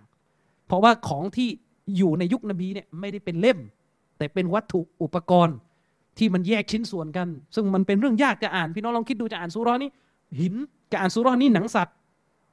นั่นหมายความว่าเราเราจะจะจะเคลื่อนย้ายได้ยังไงนะมันเคลื่อนย้ายไม่ได้ ฉะนั้นต้องคัดลอกมาทำเป็นตัวเล่ม แล้วก็คัดลอกเป็นหลาย ๆ เล่มแล้วก็ส่งไปอย่างเงี้ยซึ่งสิ่งที่อบูบักตัดสินใจที่จะทำเนี่ยแน่นอนแหละครับ ได้รับการเห็นชอบจาก คอลิฟ้าทั้งสี่ซึ่งจริงๆอะมันไม่ใช่แค่สี่ท่านอะซอฮาบะทั้งหมดนั่นแหละ ซึ่งในกรณีนี้เราก็เรียกว่าเป็นสุนนะของสี่คอลิฟะที่เห็นตรงกันในหมู่พวกเขาทีนี้จะมีอีกอันหนึ่งอีกอะละหมาดตะรอเวียะห์ละหมาดตะโรเวละหมาดตะโรเวเนี่ยถ้าในสุนนะของท่านนบี ตามที่ท่านหญิงไอชารายงานมา ก็อย่างที่เรารู้กัน ว่าท่านหญิงไอชาได้รายงานมาว่า ถ้านบีละหมาดด้วยตัวเองอะนะ ไม่เกินสิบเอ็ดไม่เกินสิบเอ็ดนะครับ ที่ท่านนบีละหมาดด้วยตัวเองไม่เกินสิบเอ็ดแต่เราก็รู้กันว่าการละหมาดตะระเวในสมัยของท่านนบีเนี่ยละหมาดกับเป็นจามะใหญ่อะนบีทำแค่สามคืนแรก และคืนที่สี่นบี ออกมาแล้วบอกให้ซอฮาบะแยกย้ายกันกลับบ้านไป เพราะท่านนบีกลัวว่าถ้ายังละหมาดเข้มแข็งกันแบบนี้เนี่ย กลัวว่าอัลลอฮ์จะประทานละหมาดตะเราแวะเนี่ยให้เป็นฟัรดู และทีนี้คนรุ่นหลังนี่ลำบากกันแน่ถ้าเป็นอย่างนี้ ท่านนบีกลัว ฉะนั้นการละหมาดตะเราแวะแบบจามะเนี่ยจึงได้ยุติลงหลังจากคืนที่สี่เป็นต้นไปก็คือแยกย้ายกันกลับไปทำที่บ้าน และท่านนบีก็เสียชีวิตในสภาพที่ไม่มีการฟื้นฟูให้ละหมาดตะระเวเนี่ยกลับมาทำแบบใหญ่โตจะมาอะใหญ่ที่มัสยิดอีกเลย พออบูบักขึ้นเป็นคอลีฟะอบูบักขึ้นเป็นคอลิฟะเนี่ยอบูบักเป็นคอลิฟะแค่สองปีสองปีแรก อบูบักยุ่งกับการต่อสู้กับคนที่ตงรตัด ยุ่งกับการต่อสู้กับพวกโรมัน มีแต่สงครามใหญ่จนกระทั่งไม่มี ไม่มีเวลาจะ เอาละหมาดตะระแวแบบนี้เนี่ยกลับมาทำเป็นจามะใหญ่คือหมายความว่าสหาบะเนี่ยถ้าเดือนรอมฎอนเนี่ยเขาก็ละหมาดกันบ้านใครบ้านมันกันอยู่ อืมจนพอเข้ายุคอุมัรแล้ว จนพอเข้ายุคอุมัรอุมัรอิบนุขตอบปกครองไปประมาณครึ่งปีเออครึ่งสมัยแรกอุมัรปกครองประมาณสิบสิบสองปีจะไม่ผิดสิบปีสิบปีโทษ ประมาณห้าปีเนี่ยอุมัรปกครองจนทุกอย่างสงบแล้วพอเข้าปีที่หกประมาณเนี้ย ท่านอุมัรก็เลยเห็นว่าที่มุสลิมเที่ละหมาดตะโรแวกกันกระจัดกระจายไปคนนี้ก็ละหมาดกันกลุ่มเล็ก ๆ ที่บ้านคนนี้ก็ละหมาดกันกลุ่มเล็ก ๆ ที่มัสยิดเนี่ยได้เก็บเวลาแล้วที่จะรวมทุกคนละหมาดภายใต้อิหมาม คนเดียว ภายใต้อิหมามใหญ่อิมามมาตุลกุบรอเนี่ยนะครับ อุมัรก็คิดว่าได้เก็บเวลาแล้วท่านอุมัรก็เลยแต่งตั้ง ให้สหบะที่เป็นนักอ่านกุรอานเนี่ยนะครับสามท่านเนี่ย ขึ้นเป็นอิหมาม โดยรวมมุสลิมที่เคยละหมาดกันกระจัดกระจายเนี่ยให้ละหมาดภายใต้อิหมาม คนเดียว ฉะนั้นการละหมาดตะรอเวภายใต้จามาอะเดียวจามาอะใหญ่ จึงถูกเรียกว่าเป็นสุนนะของท่านอุมัรอุลขตอบ โดยที่ท่านอบูบักไม่ได้อยู่ท่านเห็นตอนรวมละหมาด แต่ตัวการละหมาดตะรอเวะเนี่ยไอ้พื้นฐานเดิมคำสั่งนบีเดิมเนี่ยมันมีอยู่ในศาสนา ฉะนั้นจะเอาไปเทียบว่าโอ้อุมัตทำบิดอะใหม่เหมือนเมาลิดอะไม่ได้นี่อันนี้มั่วอะไรเงี้ยเออหมายความว่านบีเนี่ยเคยสั่งให้ทำและนบีก็เคยทำแต่ท่านนบีเนี่ยทำไม่ครบเดือน และทำไม่ครบเดือนเพราะอะไรเพราะนบีกลัว ไม่ใช่ว่าเพราะทำไม่ได้นะแยกประเด็นนี้มันเป็นหน่อยนะครับ แต่ทีนี้เนี่ยประเด็นต่อมาก็คือฮะดีสเนี่ยมันบันทึกกระไหลกระแส เรื่องการละหมาดตะเระเวของอุมัรในมุวัตเตะของท่านอิหม่ามมาลิก เป็นฮะดิษซอฮีเนี่ย คณะเก่าจะมาปฏิเสธไม่ได้นะจะมาดื้อดึงไม่ได้อุมัรอิมนุขตอบเนี่ยในบันทึกของท่านอิหม่ามาลิกในมุวัตตะเนี่ยได้ระบุว่าท่านอุมัรเนี่ยสั่งให้ซอฮาบะเนี่ยที่นำละหมาดเนี่ยนะครับ อุบัยบินกะเนี่ยเป็นอิหม่ามนำละหมาด สั่งให้นำละหมาดเนี่ยสิบเอ็ดรอกะนำละหมาดตะระเวในสิบเอ็ดรอกะเหมือนที่นบีทำเลยอืมเหมือนที่นบีทำแต่ ในฮะดิษที่ถูกบันทึกโดยท่านอิหม่ามอับดุลรอซักนะครับมุสนนัฟของท่านอิหม่ามอับดุลอับดุลรอซักซึ่งก็เป็นฮะดิษที่สฮีได้ระบุว่าอุมัรสั่งให้ท่านอุบัยบินกะบเนี่ยนำละหมาดยี่สิบรอกะฮะดิษเล่าคนละสำนวนแล้วสิบเอ็ดรอกะกับยี่สิบรอกะคำถามก็คือตกลงมันยังไง คำถามคือตกลงมันอย่างไรฮัดดิสมีสองบทเลยนะอุมัรสั่งให้ทำสิบเอ็ดและอุมัรก็สั่งให้ทำยี่สิบอะอันนี้ลงวิชาการเชิงลึกกันสักนิด เพราะนี่มันจะเกี่ยวข้องกับอิบาดะเราจะมาไม่เอาผมจะเอาแบบง่าย คือคือมันก็ต้องฟังบ้างนี่มันวิชาการนี่มันฮัดดิสฮัดดิสต่อฮัดดิสนะครับ ทีนี้จะรวมยังไง ประเด็นก็คือนักวิชาการเนี่ยก็เถียงกันมากเลยว่าเอาแล้วจะเอายังไงอะอะเดี๋ยวมาฟัง ในมุมของนักฮะดีสค่ายหนึ่งเลยเชคอัลบานีเชคมูบารอกฟูรีพวกเนี้ยเขาบอกว่าเฮ้ยฮะดิษเนี่ยมันขัดกันแล้วฮะดิษมันขัดกันแล้วถ้าฮะดิษมันขัดกันฮะดิษหนึ่งเล่าสิบเอ็ดฮะดิษหนึ่งเล่ายี่สิบแสดงว่าต้องมีอันหนึ่งเล่าผิด ต้องมีคนหนึ่งเล่าผิด ต้องมีสำนวนหนึ่งเล่าผิดจริงไหมซึ่งฝ่ายของเชคอัลบานีรอฮิมะฮุลลอฮ์เนี่ยท่านก็บอกว่าฮะดิษที่เล่าสำนวนยี่สิบเล่าผิด จริง ๆ อุมัตไม่เคยทำยี่สิบท่านอุมัตสั่งให้ทำสิบเอ็ดพอฮะดิษในมุวัตตะของอิมามาลิกเนี่ยมันโซเฮียเลย แต่อีกรอบอะนะสิบเอ็ดที่ซอฮาบะทำเนี่ยซอฮาบะขยายนบีนะสิบเอ็ดที่ซอฮาบะทำเนี่ยไม่ใช่สิบเอ็ดแบบเราทำอะนะ คือเราเนี่ยเวลาเราบอกว่าเราจะตามสุนนะนบีเนี่ยอย่าตามแค่จำนวนอะนะเออให้มันมีความงดงามอะไรบางอย่างด้วยเหมือนกัน เพราะว่าสิบเอ็ดที่ซอฮาบะเขาทำเนี่ยมันยาวมากเออรกอ่านหนึ่งในสองร้อยอายะอัลลอฮ์เลิกพวกเราไม่ไหวกลับบ้านแล้วอาจารย์เออฮะดิษในมวตเตาะเนี่ยระบุว่ามันอีกนิดจะถึงเวลาซูโบแล้วอะเขาถึงหยุดกันของเราเนี่ย สิบเอ็ดเนี่ยคือเหมือนกับความยาวเนี่ยเหมือนกับอีชาสองรอบ จริงไหมอะก็ไม่ว่ากันเราเราก็โอ้มันมันไม่ไหวอาจารย์อะไม่ว่าไม่ว่ากันไม่ได้ไม่ได้ตำหนิอะไร ไม่ไหวก็ไม่ไหว เออ ทีนี้ในมูวัตต้อในฮะดิษซอฮีเลย แต่ในสำนวนของอิหม่าอับดุลรอซักที่บอกว่าละหมาดยี่สิบรอกะเนี่ยเชคบานีบอกว่า มันมีจุดที่ชี้ออกมาเลยว่ามันสาว่าจะดออิบ มันทำท่าจะดออิบเพราะอะไรอะเพราะว่าอิหม่ามอับดุลรอซักเนี่ยโดนวิจารณ์ว่า ความจำของท่านเนี่ยพอตอนแก่แล้วเปลี่ยน พอตอนแก่เนี่ยเปลี่ยนอ่าแสดงว่าความผิดพลาดเนี่ยมาจากอิหม่ามอับดุลรอซักนี่แหละ เพราะว่าในภาษาอาหรับเนี่ยไอ้คำว่ายี่สิบกับกับสิบเอ็ดเนี่ยคำมันจะคล้าย ๆ กันหน่อยอืมนะครับ คำว่ายี่สิบกับยี่สิบเอ็ดเนี่ยคำมันจะคล้าย ๆกัน อาชารอกับอิชรีนเนี่ยเขาบอกว่ามันน่าจะเล่าผิดจะอิฮดาอัชารเป็นอิชรีนจะอัชารเป็นอิชรีนเขาบอกว่าน่าจะเล่าผิด เลยเพี้ยนจากสิบเอ็ดเป็นยี่สิบเอ็ดเชคมานีก็บอกว่ามันก็ประจวบเหมาะกับที่มีมีการวิจารณ์มาว่าอิหม่ามอับดุลรซักคนที่เล่าฮะดิษเนี่ยจริงเป็นคนบันทึกด้วยนะคนที่บันทึกฮะดิษเนี่ย ความจำไม่ดีอะแสดงว่าความผิดพลาดมาจากตรงนี้ แล้วก็เชคอัลบานีก็ยกคำพูดอิหม่ามมาลิกด้วยอิหม่ามมาลิกเป็นคนในยุคต้นอิหม่ามมาลิกบอกว่าฉันไม่รู้เลยว่าไอ้จำนวนรอกอะอัตที่มันเยอะๆมาจากไหนอย่าลืมนะครับอิหม่ามมาลิกเนี่ยอิหม่ามมาลิกกับท่านนาบีเนี่ยนะครับ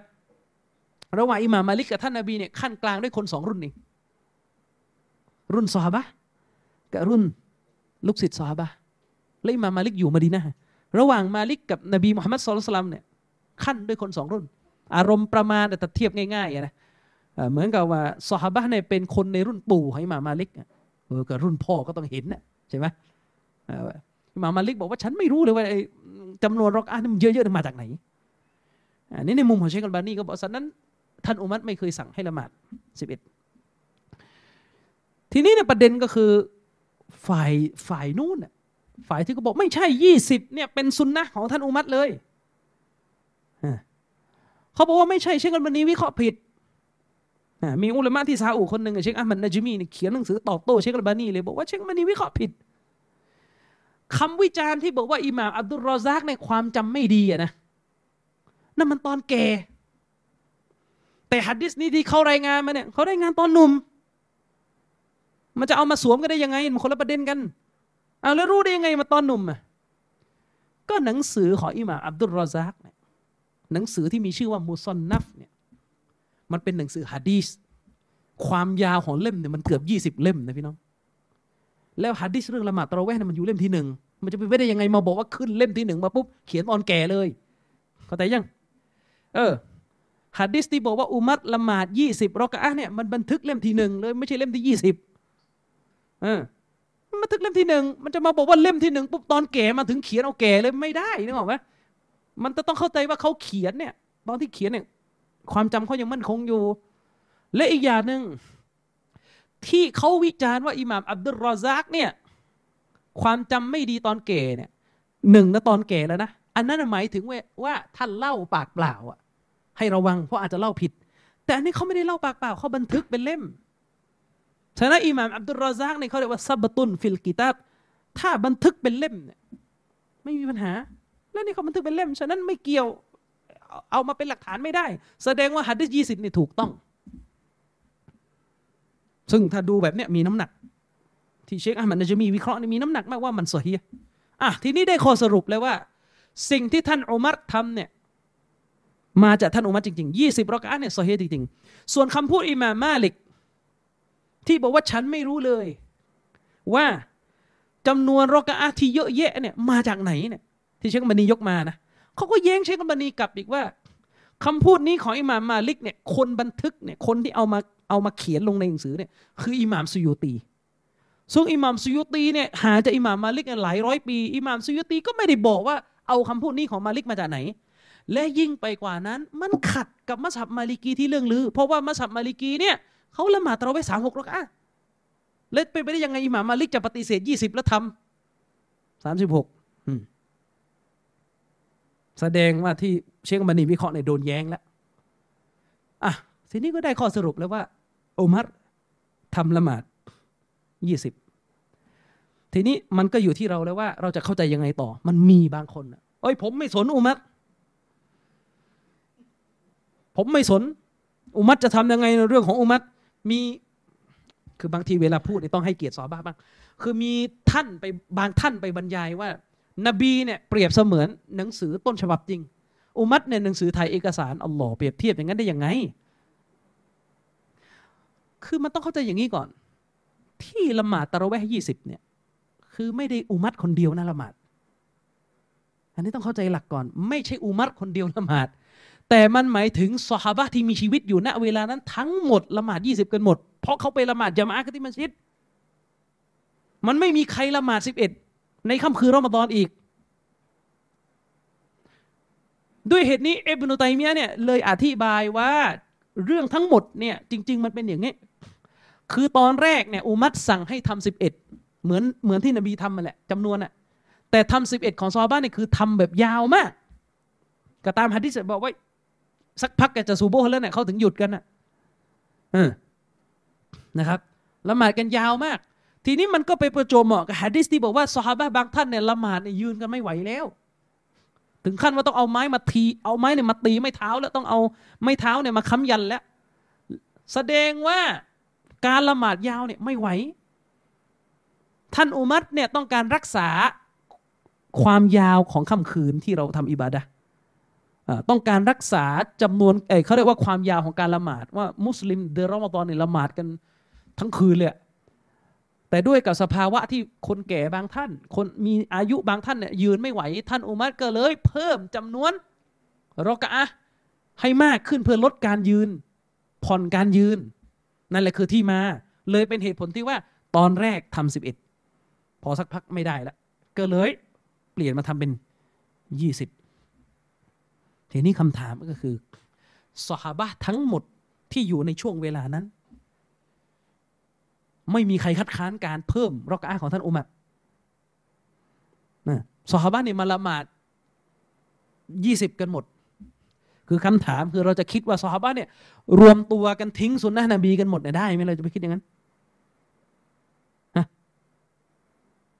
ไม่ได้ไปไปคิดอย่างนั้นไม่ได้คิดอย่างนั้น เราจะเป็นชีอะเอาอะนะ เฮ้ยอะไรกันวะเฮ้ยซอบ้านตอนนี้กูทิ้งสุนนะนบีกันหมดแล้ว เอาไม่ใช่ นี่เป็นเหตุผลที่เราจะต้องทำความเข้าใจเรื่องตะราแวกกันใหม่ นักวิชาการเนี่ยเขาก็เอาฮะดิษมา เอาฮะดิษในเรื่องตะราแวกในทั้งหมดมาอ่าน มาตรวจสอบดู และได้ข้อสรุปออกมาว่าอ๋อเรื่องละหมาดตะราแวกเนี่ยหลักของการละหมาดเนี่ยมันอยู่ที่คำพูดนบี ปกติเวลาเราฟังสุนนะนบีเนี่ย เราจะบอกว่าอาจารย์ชอบพูดใช่ไหมว่า ให้ดูคำพูดนบีก่อนการกระทำเพราะนบีเนี่ยหน้าที่ของคนเป็นนบีเนี่ยคือพูด ฉะนั้นคำพูดของนบีต้องมาก่อนการกระทำนะครับ ต้องมาก่อนการกระทำเพราะเวลานบีสอนเนี่ยนบีหลักเลยคือคำพูดนบี มันมีฮะดีษนะพี่น้องที่ซอฮาบะเนี่ยไปถามท่านนบีใช่ไหม ว่าละหมาดละหมาดซอลาตุลไลเนี่ยละหมาดในยามค่ำคืนเนี่ยละหมาดยังไงซอฮาถามนบีอะละหมาดในยามค่ำคืนเนี่ยละหมาดอย่างไร นี่คือตรงเป้าแล้วนะซอฮาอยากรู้ซอฮาถามนบีว่าละหมาดยามค่ำคืนเนี่ยละหมาดอย่างไรอะละหมาดยามค่ำคืนเนี่ยคือละหมาดตะเระเวห์อันเดียวกันนะแล้วนบีก็บอกว่าซอลาตุลไลลิมัสนะมัสนะละหมาดยามค่ำคืนเนี่ยทีละสองแล้วก็ทีละสอง สองรักะให้สลามสองรักะให้สลาม และพอนบีตอบอย่างนี้เสร็จซอบะก็กลับไปเลย นบีไม่ได้บอกว่าทีละสองทีละสองแต่เบรกที่สิบเอ็ดคำถามก็คือ ถ้านบีไม่ให้เกิน นบีต้องห้าม เดี๋ยวนั้นนึกออกไหมครับ เพราะหลักของคนเป็นนบีเนี่ย ถ้าสอนอะไรไปแล้วเนี่ย แล้วมันจะมีมุมให้เข้าใจผิดเนี่ย นบีจะไม่จะไม่เงียบทันทีนะครับ ฉะนั้นซอฮาบะเนี่ยมาถามนบีว่าละหมาดอย่างไร แล้วนบีก็ตอบว่าให้ทำทีละสอง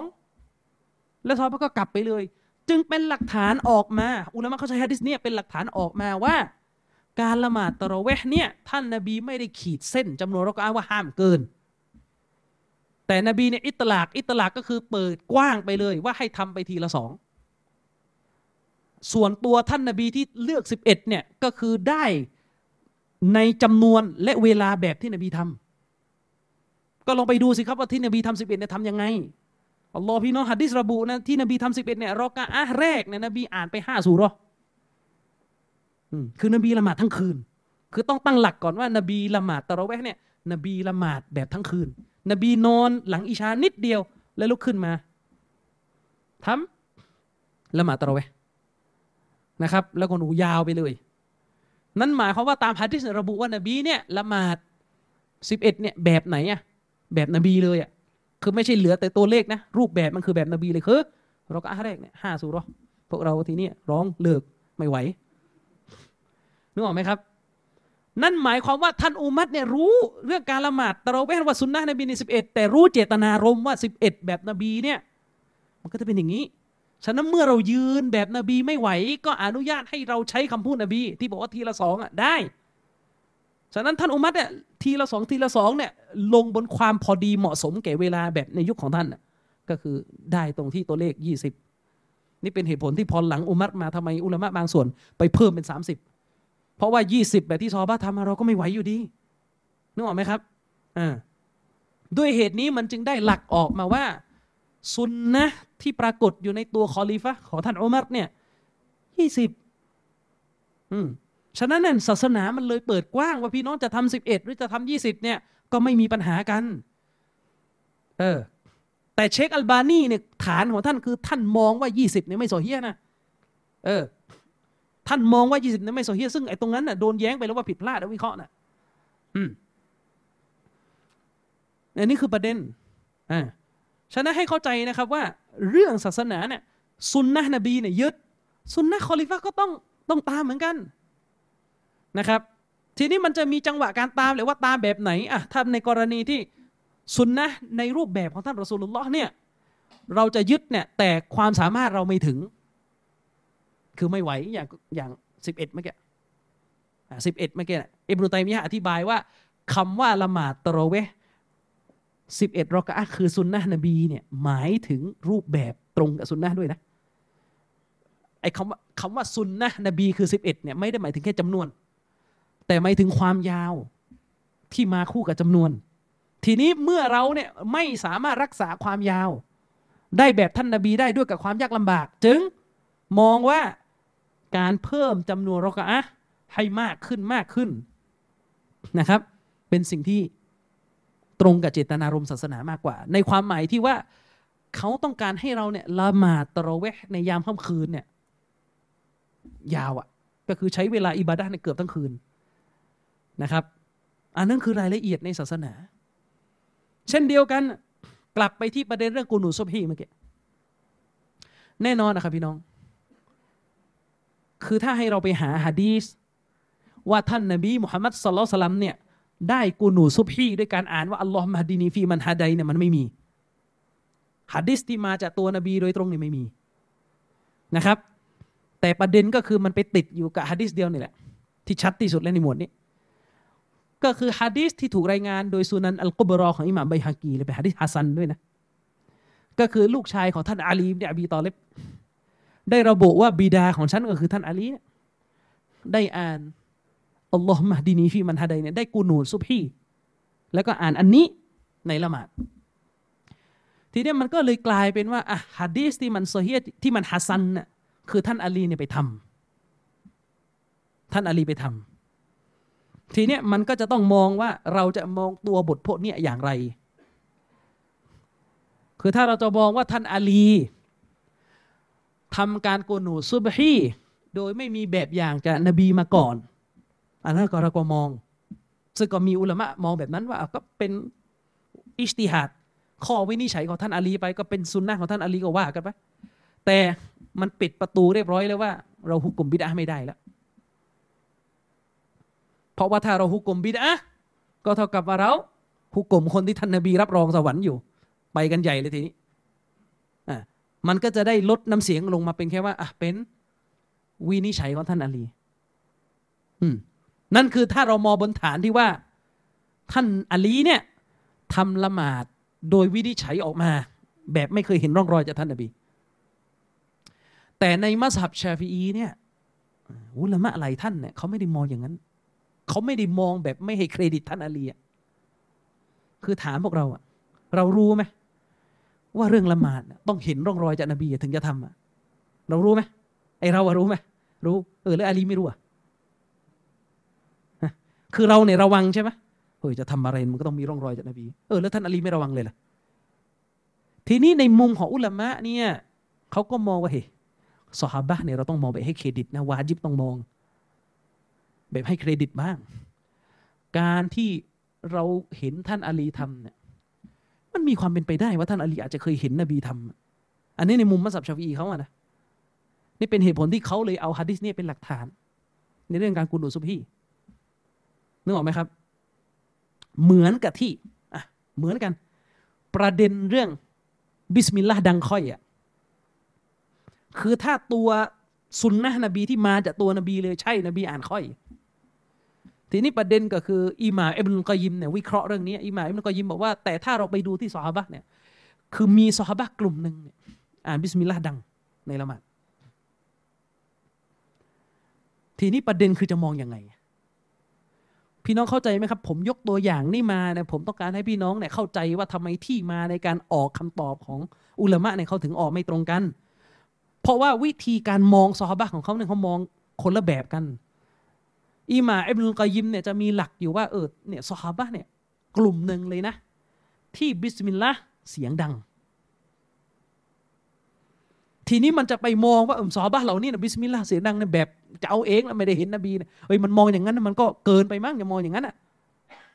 อิหม่ามอิบนุกอยิมเลยมองว่าการที่มีซอบ้ากลุ่มหนึ่งบิสมิลลาห์เสียงดังเนี่ยแสดงว่าซอบ้าเหล่านี้เนี่ยต้องเคยเห็นนบีเนี่ยอ่านเสียงดังบ้างแหละ เขาถึงทำอะเพราะไม่เช่นนั้นนะเราจะไปมองซอบ้าเหล่านี้ว่าซอบ้าเหล่านี้เนี่ยละหมาดแบบไม่เคยสนเหนือสนใต้เลยว่าสุนนะนบีนี่อยู่ไหน อิมอิหม่ามอิบนุกอยิมเนี่ยเลยเอาฮะดิษในเรื่องนี้ทั้งหมดเนี่ยมาประมวลออกมาเป็นหลักฐาน แล้วก็ได้ข้อสรุปว่า การที่มีฮะดิษเล่ามาว่านบีเนี่ยบิสมิลลาห์เนี่ยเสียงเบาเนี่ยตลอด แต่ก็มีฮะดิษเนี่ย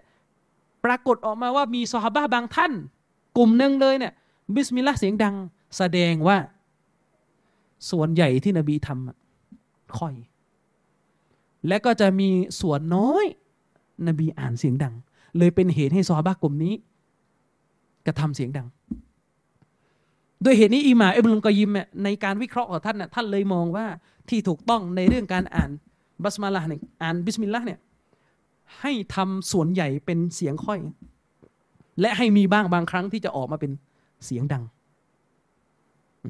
บนพื้นฐานที่ว่าเราเนี่ยมองบนฐานที่ให้เครดิตซอฮาบะนะว่าซอฮาบะที่เขาอ่านดังเนี่ย เขารู้หน้าที่ตัวเองว่าเขาจะมาทำอะไรโดยไม่ได้ไม่ได้รู้จักสุนนะนบีเนี่ย ไม่ได้ อืมมองบนฐานที่ให้เครดิตว่าเฮ้ยสฮาบะเนี่ยที่เขาอ่านดังเนี่ยเขาต้องได้เห็นนบีอ่านแหละ ไม่ใช่จะมาบอกว่าเออไม่รู้คิดเอาอะไรกัน ไม่ไม่ไม่ได้มองงั้นไม่ได้กับซอฮาบะเนี่ยอย่างนี้เป็นต้นนะครับ อันนี้คือกรณีตัวอย่างทั้งหมดที่ผมยกมาเนี่ยผมว่าเราจะบอกว่า คือเวลาเราไม่เข้าใจรายละเอียดที่มันเชิงลึกนี่ผมแบบรวบรัดเร็วที่สุดแล้วที่จะเล่าเนี่ย เราก็จะไปพิพาทกับชาวบ้านชาวช่องเขาหมด เป็นศัตรูในสิ่งที่เรา ถูกห้ามไม่ให้เป็น ฉะนั้นเรื่องความยากในศาสนาเนี่ยความยากที่เป็นบททดสอบก็คือ ในศาสนาเนี่ยอัลลอฮ์ไม่ได้ให้เห็นต่างได้ทุกเรื่อง และอัลลอฮ์ก็ไม่ได้ให้ขัดแย้งไปเสียทุกเรื่อง นี่แหละคือความยาก คือศาสนาเนี่ยถ้าบอกว่าเห็นต่างได้หมด ไม่ต้องห่วงมุสลิมเนี่ยเห็นต่างก็เป็นพี่น้องรักกันหมดเนี่ยมันก็จะง่าย แต่ที่ที่มันเป็นบททดสอบก็คือบางเรื่องเห็นต่างไม่ได้ บางเรื่อง เห็นต่างได้ บางเรื่องเนี่ยต้องเถียงกันหน้าดำหน้าแดงเลย และบางเรื่องห้ามทะเลาะ พูดกันดีๆ เห็นไม่ตรงกันก็พูดกันเพราะๆให้มันดีๆ แต่ทีนี้ปัญหาก็คือเอาเรื่องไหนอาจารย์นี่แหละที่มันยากคือตรงนี้ เรื่องไหนอาจารย์ที่ผมจะแบบแสดงอาการ รุนแรง ทีนี้ปัญหาณตอนนี้ที่ผมบอกไงถ้าเราไปไปดูใน YouTube มันก็จะมีค่ายที่บอกเลยว่า เราต้องรักกันหมด เบื่อแล้วเรื่องทะเลาะมีบางท่านพูดเลยนะ ผมเกิดมาเนี่ยเห็นแต่ความขัดแย้ง คือไม่ต้องห่วงครับ ยันตายก็เห็นครับ เพราะว่าใกล้กิยามะยิ่งขัด ไม่ใช่ว่าเบื่อแล้วก็เลิก ไม่ใช่ ทีนี้มันกลายเป็นว่าบางท่านเนี่ยเบื่อเรื่องขัดแย้งทีนี้พอเบื่อปุ๊บยังไง มากันหมดเลย อาชัยเอรอก็ไม่เป็นไร ไม่รู้เอาหมวดไหนต่อหมวดไหนเข้ามาหมด ไม่ต้องมุสลิมไม่ต้องทะเลาะกันต้องเป็นพี่น้องกันอินนามัลมุมินูนะอิควะอัลลอฮ์บอกว่าผู้ศรัทธาเป็นพี่น้องกันทีนี้หมดเลย หลากหลายได้หมด เห็นต่างหมด ทุกคนเป็นซุนนะหมด เป็นซุนนะกันหมดเลย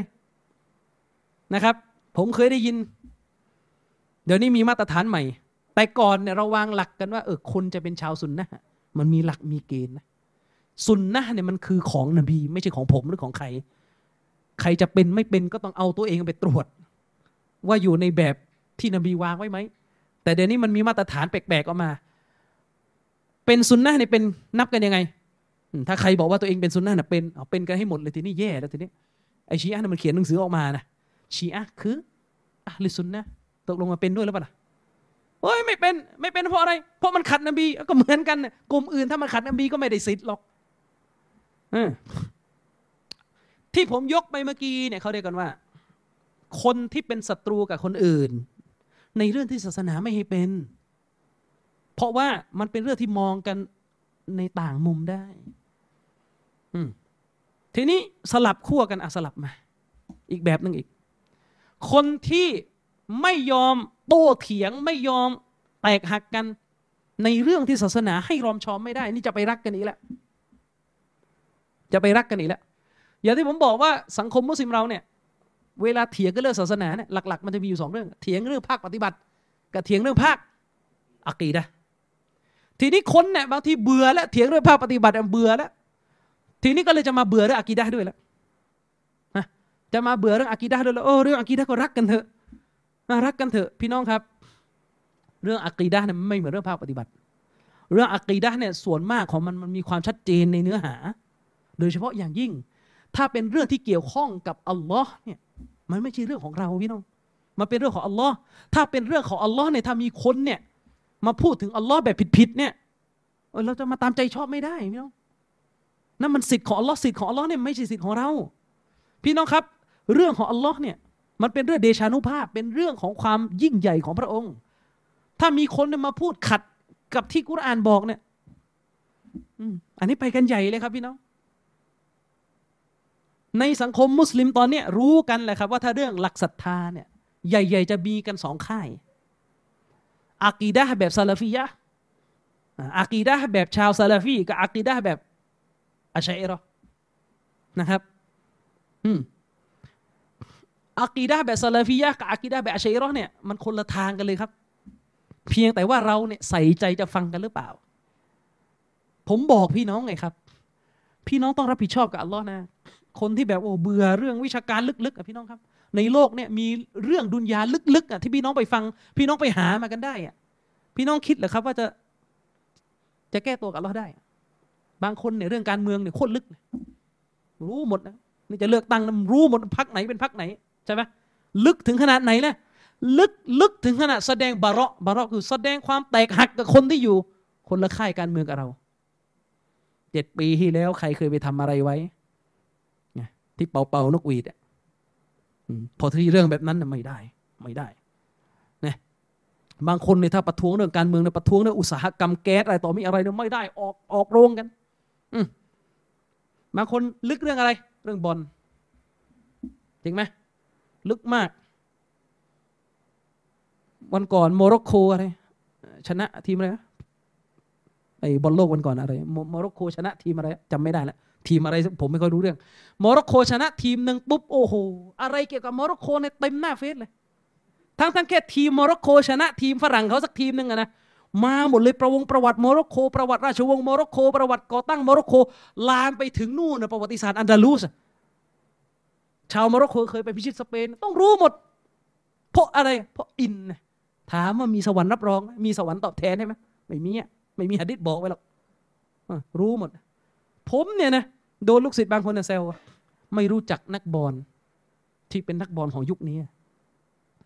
คือเขาพูดกันถึงโรนัลโดใช่ไหมเออเขาพูดกันถึงโรนัลโดพอดีวันนั้นเขานั่งคุยกันในวงว่าโรนัลโดเนี่ยไปเป็นพรีเซนเตอร์อะไรบริษัทไอไก่ทอดยี่ห้อหนึ่งอะแล้วเขาก็บอกก็ว่ามีข่าวออกมาว่าโรนัลโดให้สัมภาษณ์ว่าผมไม่เคยกินไก่ ตัวนี้เลย เพราะว่าการเป็นนักบอลต้องไม่กินของทอดผมก็นั่งฟัง ไอ้ผมก็นั่งคิดในใจว่า ไอ้โรนัลโดนี่ผมเห็นตั้งแต่เด็กๆแล้วนะมันยังเตะบอลกันอยู่อีกอะเขาบอกไม่ใช่อาจารย์ไม่ใช่โรนันโดนั้นคือผมหมายถึงโรนันโดที่อยู่บราซิลน่ะสมัยเด็กๆเคยเห็นไงตัวอ้วนๆอะเขาบอกว่านั้นคุณเลิกเล่นไปแล้ว เอาแล้วมาโรนันโดไหนนี่มันมันโดใหม่เขาบอกอาจารย์ไปอยู่ไหนมาเนี่ยเออผมบอกก็อย่างว่าก็อยู่ที่นี่แหละแต่ไม่เคยได้ตาม เออก็เราจะบอกว่า พี่น้องครับ เรื่องดุนยาเนี่ยพี่น้องรู้ลึกเนี่ยบางทีก็เป็นโทษนะ แต่ถ้าเรื่องศาสนาเนี่ยพี่น้องไม่อยากรู้เลยโอ้อะไรก็ไม่รู้ ไม่อยากรู้เนี่ยเดือดร้อนนะเรื่องอะกีดะอะเร็วๆเลยเรื่องอะกีดะพี่น้องครับ ข้อพิพาทใหญ่เลยระหว่างเรากับอาชัยเอรอเนี่ยมันมีประเด็นหลักอยู่ที่เรื่องการกระทำของอัลลอฮ์พี่น้องเข้าใจว่าการกระทำของอัลลอฮ์ไหมนักวิชาการเขาอธิบายอย่างนี้เรื่องของอัลลอฮ์เนี่ยนะ มีสามองค์ประกอบหนึ่งซาตของอัลลอฮ์ก็คือตัวพระองค์อัลลอฮ์อัลลอฮ์พระเจ้าของเราก็คือพระองค์อะหนึ่งละสองการกระทำของอัลลอฮ์พี่น้องเข้าใจว่าการกระทำของอัลลอฮ์ไหมอัลลอฮ์สร้างอะอัลลอฮ์สร้างเรามาในการกระทำของอัลลอฮ์แล้วก็อันที่สามสิ่งที่อัลลอฮ์สร้างขึ้นมา สิ่งถูกสร้างก็คือพวกเราสามอย่าง แยกให้ออก อัลลอฮ์คือผู้สร้าง การกระทำของอัลลอฮ์และสิ่งที่อัลลอฮ์สร้างขึ้นมาก็คือพวกเราภาษาอาหรับเราเรียกว่ามัฟอูลุมบิสิ่งที่อัลลอฮ์สร้างขึ้นมาอัลลอฮ์คือผู้สร้างแล้วก็การสร้างของอัลลอฮ์แล้วก็เราคือสิ่งที่อัลลอฮ์สร้างขึ้นมา ฟังดูงงไหมไม่งงอะนะทีนี้ประเด็นก็คือ ปัญหาใหญ่ของกลุ่มที่เราเรียกกันว่าอัลอาชัยเอรอเนี่ยคือกลุ่มเหล่านี้เนี่ยมีเรื่องที่ไม่เข้าใจกันว่าทำไมเป็นอะไรสักที กลุ่มอาชัยเอรอเนี่ยไม่เหมือนพวกเราอย่างหนึ่ง เรื่องใหญ่เลยก็คือ พวกเราเนี่ยถือว่าการกระทำของอัลลอฮ์เนี่ยทั้งหมดเลยทุกการกระทำของอัลลอฮ์เนี่ยอัลลอฮ์จะทรงกระทำเมื่ออัลลอฮ์ประสงค์ที่จะทำฟังยากไหม อัลลอฮ์จะกระทำเมื่ออัลลอฮ์ประสงค์ที่จะทำฟังยากไหมไม่ยากนะอัลลอฮ์พูดพูดเป็นการกระทำใช่ไหมอัลลอฮ์ก็จะพูดเมื่ออัลลอฮ์ประสงค์ที่จะพูด นั่นหมายความว่าในในหลักอากีดะของเราเนี่ยทุกการกระทำของอัลลอฮ์เนี่ยจะผูกพันกับประสงค์ของอัลลอฮ์ประสงค์ของอัลลอฮ์ในพระประสงค์ของอัลลอฮ์เป็นฐาน และการกระทำของอัลลอฮ์เนี่ยจะเป็นผลมาจากประสงค์ของอัลลอฮ์อัลลอฮ์จะสร้างอาดัม เมื่อพระองค์ประสงค์จะสร้างอาดัมและอัลลอฮ์ก็สร้างไปแล้วอัลลอฮ์จะพูดกุรอานออกมา เมื่อพระองค์ประสงค์ที่จะพูดฉะนั้นอัลลอฮ์พูดเป็นคัมภีร์กุรอานออกมา เมื่ออัลลอฮ์ประทานให้แก่ นบีมุฮัมมัดแต่กลุ่มอัชอารีเนี่ยอัชอารีเนี่ยบอกไม่ได้ไปเข้าใจแบบนี้ไม่ได้นะ ถ้าไปบอกว่าอัลลอฮ์ประสงค์ที่จะกระทำเมื่อพระองค์ประสงค์จะทำ แสดงว่าเราเอาอัลลอฮ์ไปอยู่ใต้ มิติของเวลาปวดหัวละเถียงกับมันเนี่ยเข้าใจยังปวดหัวแล้วเนี่ยมาอีกแล้วเขาบอกว่าแสดงว่าเราเนี่ยเอาอัลลอฮ์ไปอยู่ใต้มิติของเวลาเอาแล้วและเราเนี่ยเอาอัลลอฮ์ไปอยู่ภายใต้มิติที่เรียกว่าฮาวาดิส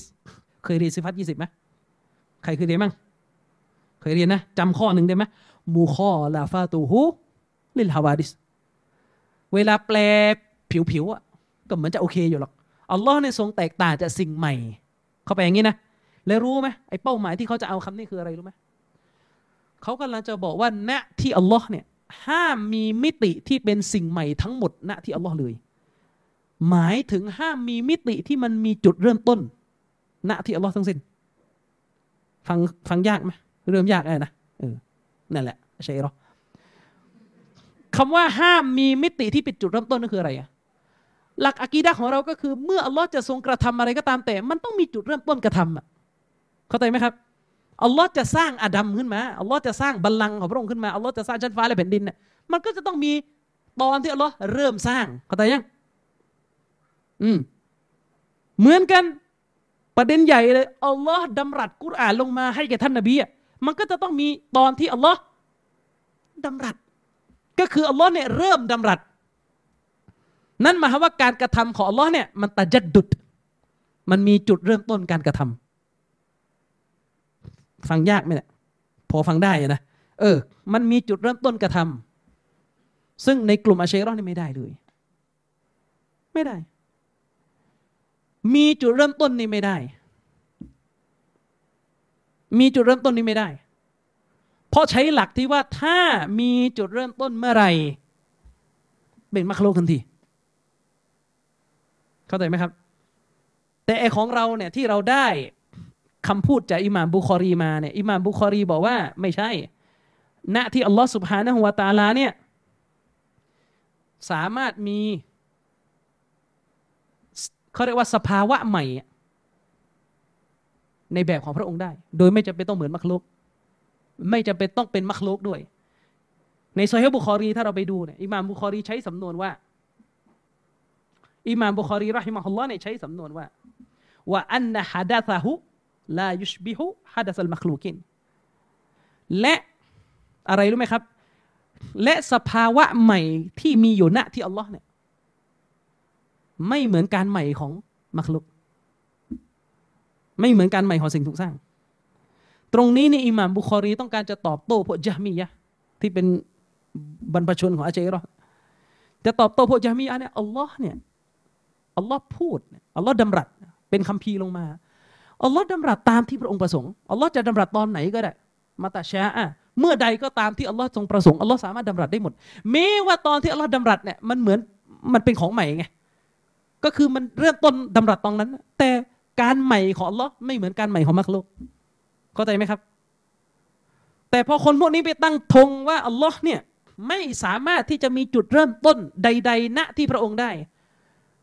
เลยทำให้คนพวกนี้เนี่ยบิดเบือน คุณลักษณะของลอที่เป็นการกระทำทั้งหมดไปหมดเลย ด้วยเหตุนี้พวกเขาเลยไม่ได้เข้าใจเหมือนเราว่าอัลลอฮ์ทรงดำรัสกุรอานให้นบีเนี่ยตามที่พระองค์ประสงค์จะดำรัสตามเวลาที่พระองค์จะดำรัสเขาบอกไม่ใช่ เขาบอกว่า พระดำรัสของอัลลอฮ์ที่อยู่ณที่อัลลอฮ์เนี่ย มันดั้งเดิมมาไม่มีจุดเริ่มต้นมาแล้วงงเลยเวลาฟังอะ อ้าวแล้วกุรอานที่อยู่เนี่ยยังไงอะอ๋ออันนั้นน่ะสิ่งที่อัลลอฮ์สร้างขึ้น นี่เรื่องใหญ่นะฉะนั้นในหลักอะกีดะของกลุ่มอาชัยเอรออันกุรอานที่เราอ่านกันอยู่ที่เป็นตัวเล่มเนี่ยเขาถือว่าเป็นสิ่งที่อัลลอฮ์สร้างขึ้นมา เพราะมันเริ่มต้นมีขึ้นตอนที่อัลลอฮ์เนี่ยพูดกับนบีมูฮัมมัดอันนี้เป็นเรื่องใหญ่ ซึ่งเรื่องแบบนี้เนี่ย มันจะมารอมชอมแล้วก็บอกว่า เออ เป็นพี่น้องกันต้องรักกันเนี่ยไม่ได้ เพราะว่าอะไรครับ เพราะมันไปบิดเบือนสิทธิของอัลลอฮ์ เนื่องจากว่าในหลักอะกีดะของเราอ่านกุรอานที่เราอ่านกันอยู่เนี่ยคือสิ่งที่มาจากอัลลอฮ์ใครก็ตามแต่กล่าวว่าสิ่งที่มาจากตัวตนจากซาตของอัลลอฮ์เป็นมักลุกเท่ากับว่ากล่าวหาอัลลอฮ์เป็นมักลุกนะอุสบิลละนี่เป็นอีกเหตุผลหนึ่งคือมันอาจจะฟังยาก แต่กำลังจะบอกว่าซาลฟเนี่ยเขาซีเรียสเรื่องนี้มาก เพราะว่ามันคือการที่เราเนี่ยไปบิดเบือนสถานะ ของอันกุรอานและบิดเบือน คุณลักษณะของลอสุบฮานวตะอาลา ซึ่งทั้งหลายทั้งหมดเนี่ยเราจะไม่มีทางกระจ่างเว้นแต่เราจะต้องลงเรียนรายละเอียดที่มันลึกขึ้นนะครับ และผลลัพธ์ก็คือ เมื่อเราไม่แตกฉานในวิชาการเชิงลึก สิ่งที่เราจะได้รับก็คือหนึ่งเราจะเป็นศัตรูกับผู้คน หรือจะรักใครสักคนหนึ่งมั่วซั่ว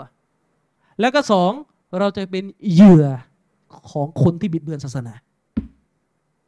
เราจะเป็นเหยื่อของคนที่เฉยเฉยบิดเบือนในหลักการศาสนา แล้วเราจะไล่ตามอะไรกันไม่ทัน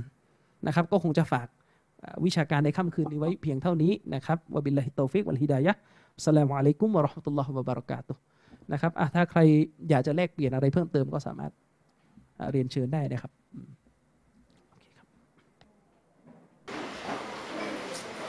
ครับอาจารย์ครับเอ่อผมมีคำถามหนึ่งครับ เรื่องของ ฮะดิษบุคอรีที่เป็นฮะดิษตะลีกใช่ไหมครับมุอัลลักนี่ยครับที่มีรายงานอยู่ในหนังสือซอยจามิยะมุสตัดของท่านบุคอรี อันนี้มีกี่ฮะดิษครับที่เป็นฮะดิษตะลีก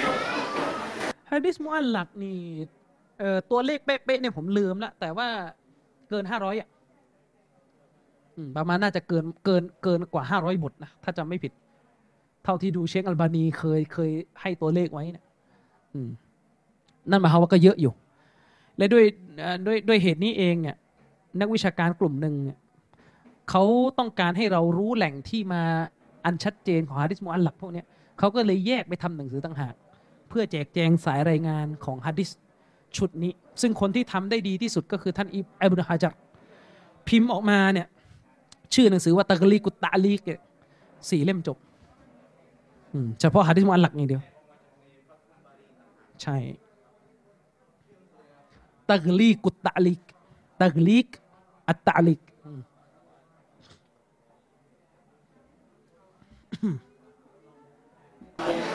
ไม่ใช่ร้องคือคนคนที่อยู่ที่ไหนครับอะไรนะไม่ใช่ร้องเนี่ยเป็นคนคนประเทศไหนเอ่ออย่างนี้กลุ่มอาเชเอรอห์เนี่ยมันคือกลุ่มที่มีอยู่ในประเทศมุสลิมทุกประเทศ ซึ่งจริงๆเนี่ยมันอย่างนี้ยครับบางกลุ่มอาเชเอรอห์จริงๆเนี่ย บ้านเราก็คือกลุ่มคณะเก่านั่นแหละ แต่ว่าชื่อทางการของเขาในภาษาอาหรับเนี่ยเราจะเรียกว่าอัลอาชัยรอก็คือกลุ่มที่เรียนสิฟัตยี่สิบซึ่งถามว่าสิฟัตยี่สิบเรียนที่ไหน ก็บ้านเราในก็เรียนกันเต็มไปหมดนะครับ ประมาณนี้อืม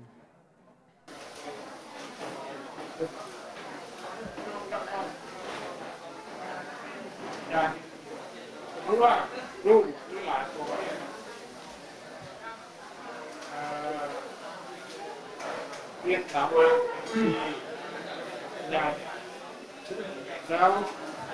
ทำจะเป็นนะเป็นอย่างอาจารย์ได้อย่างไรเป็นเป็นเลยที่เที่ยวชาญด้านอย่างไรได้อย่างไรเนี่ยอาจารย์ใครเป็นการครับคือจะไปสอนลูกคนนี้ให้เป็นสายอย่างไรเออไอ้นี่มันก็ตอบยากเหมือนกัน คือมันเป็นมันมันจะเป็นลักษณะที่ว่ามัน มันขึ้นอยู่กับว่าเด็กคนนั้นเนี่ยเป็นเด็กที่ใฝ่วิชาการแค่ไหน คือคือเราต้องยอมรับอย่างหนึ่งอะนะว่าอัลลอฮ์เนี่ยไม่ได้ให้เด็กทุกคนเท่ากัน เพียงแต่เราโอเคเราไม่รู้หรอกว่าคนไหนจะเก่งแค่ไหน เพียงแต่ว่าถ้าเราจะปูพื้นให้เด็กเนี่ยมีความแตกฉานทั้งทางศาสนา และก็ทางสามัญเนี่ยลักษณะของหนึ่งก็คือเด็กคนนั้นน่ะเราจะต้องปลูกฝังให้เขาเนี่ยเป็นเด็ก ที่อยู่กับวิชาการมาตั้งแต่เล็ก ๆ ก็คืออ่านหนังสือตลอด อ่านหนังสือกว้าง อ่านหนังสือกว้าง คือพ่อแม่เนี่ยสำคัญเลยต้องปลูกฝังให้เด็กเนี่ยอยู่กับหนังสือมากกว่าของไร้สาระ หนังสือที่เด็กต้องอ่านนั่นคือหนึ่งต้องให้เด็กเนี่ยอ่านหนังสือศาสนาให้หนัก หนังสือศาสนาที่ที่วางขายอยู่เนี่ยให้เด็กเนี่ยอ่าน ให้ติดเป็นชีวิตจิตใจ แล้วเด็กมันจะมีพลังสอง หนังสือที่มันเป็นความรู้เกี่ยวกับเกี่ยวกับสามัญทางโลกที่มันมีประโยชน์ก็ต้องให้เด็กอ่าน ซึ่งมันขึ้นอยู่กับพ่อแม่ว่าจะเลี้ยงอย่างไร แล้วก็แล้วก็ต่อมาก็คือ การ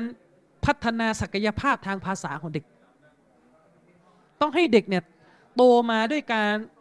เรียนสองภาษาอยู่ตลอดก็คือภาษาอังกฤษกับภาษาอาหรับซึ่งซึ่งมันก็ถามว่ามันง่ายไหมก็ไม่ได้ง่ายสัทีเดียวอะ ก็ก็ส่วนหนึ่งก็ในอดีต ตั้งแต่เด็กๆก็เป็นอย่างนั้นอยู่แล้วก็คือก็คือใช่ อืม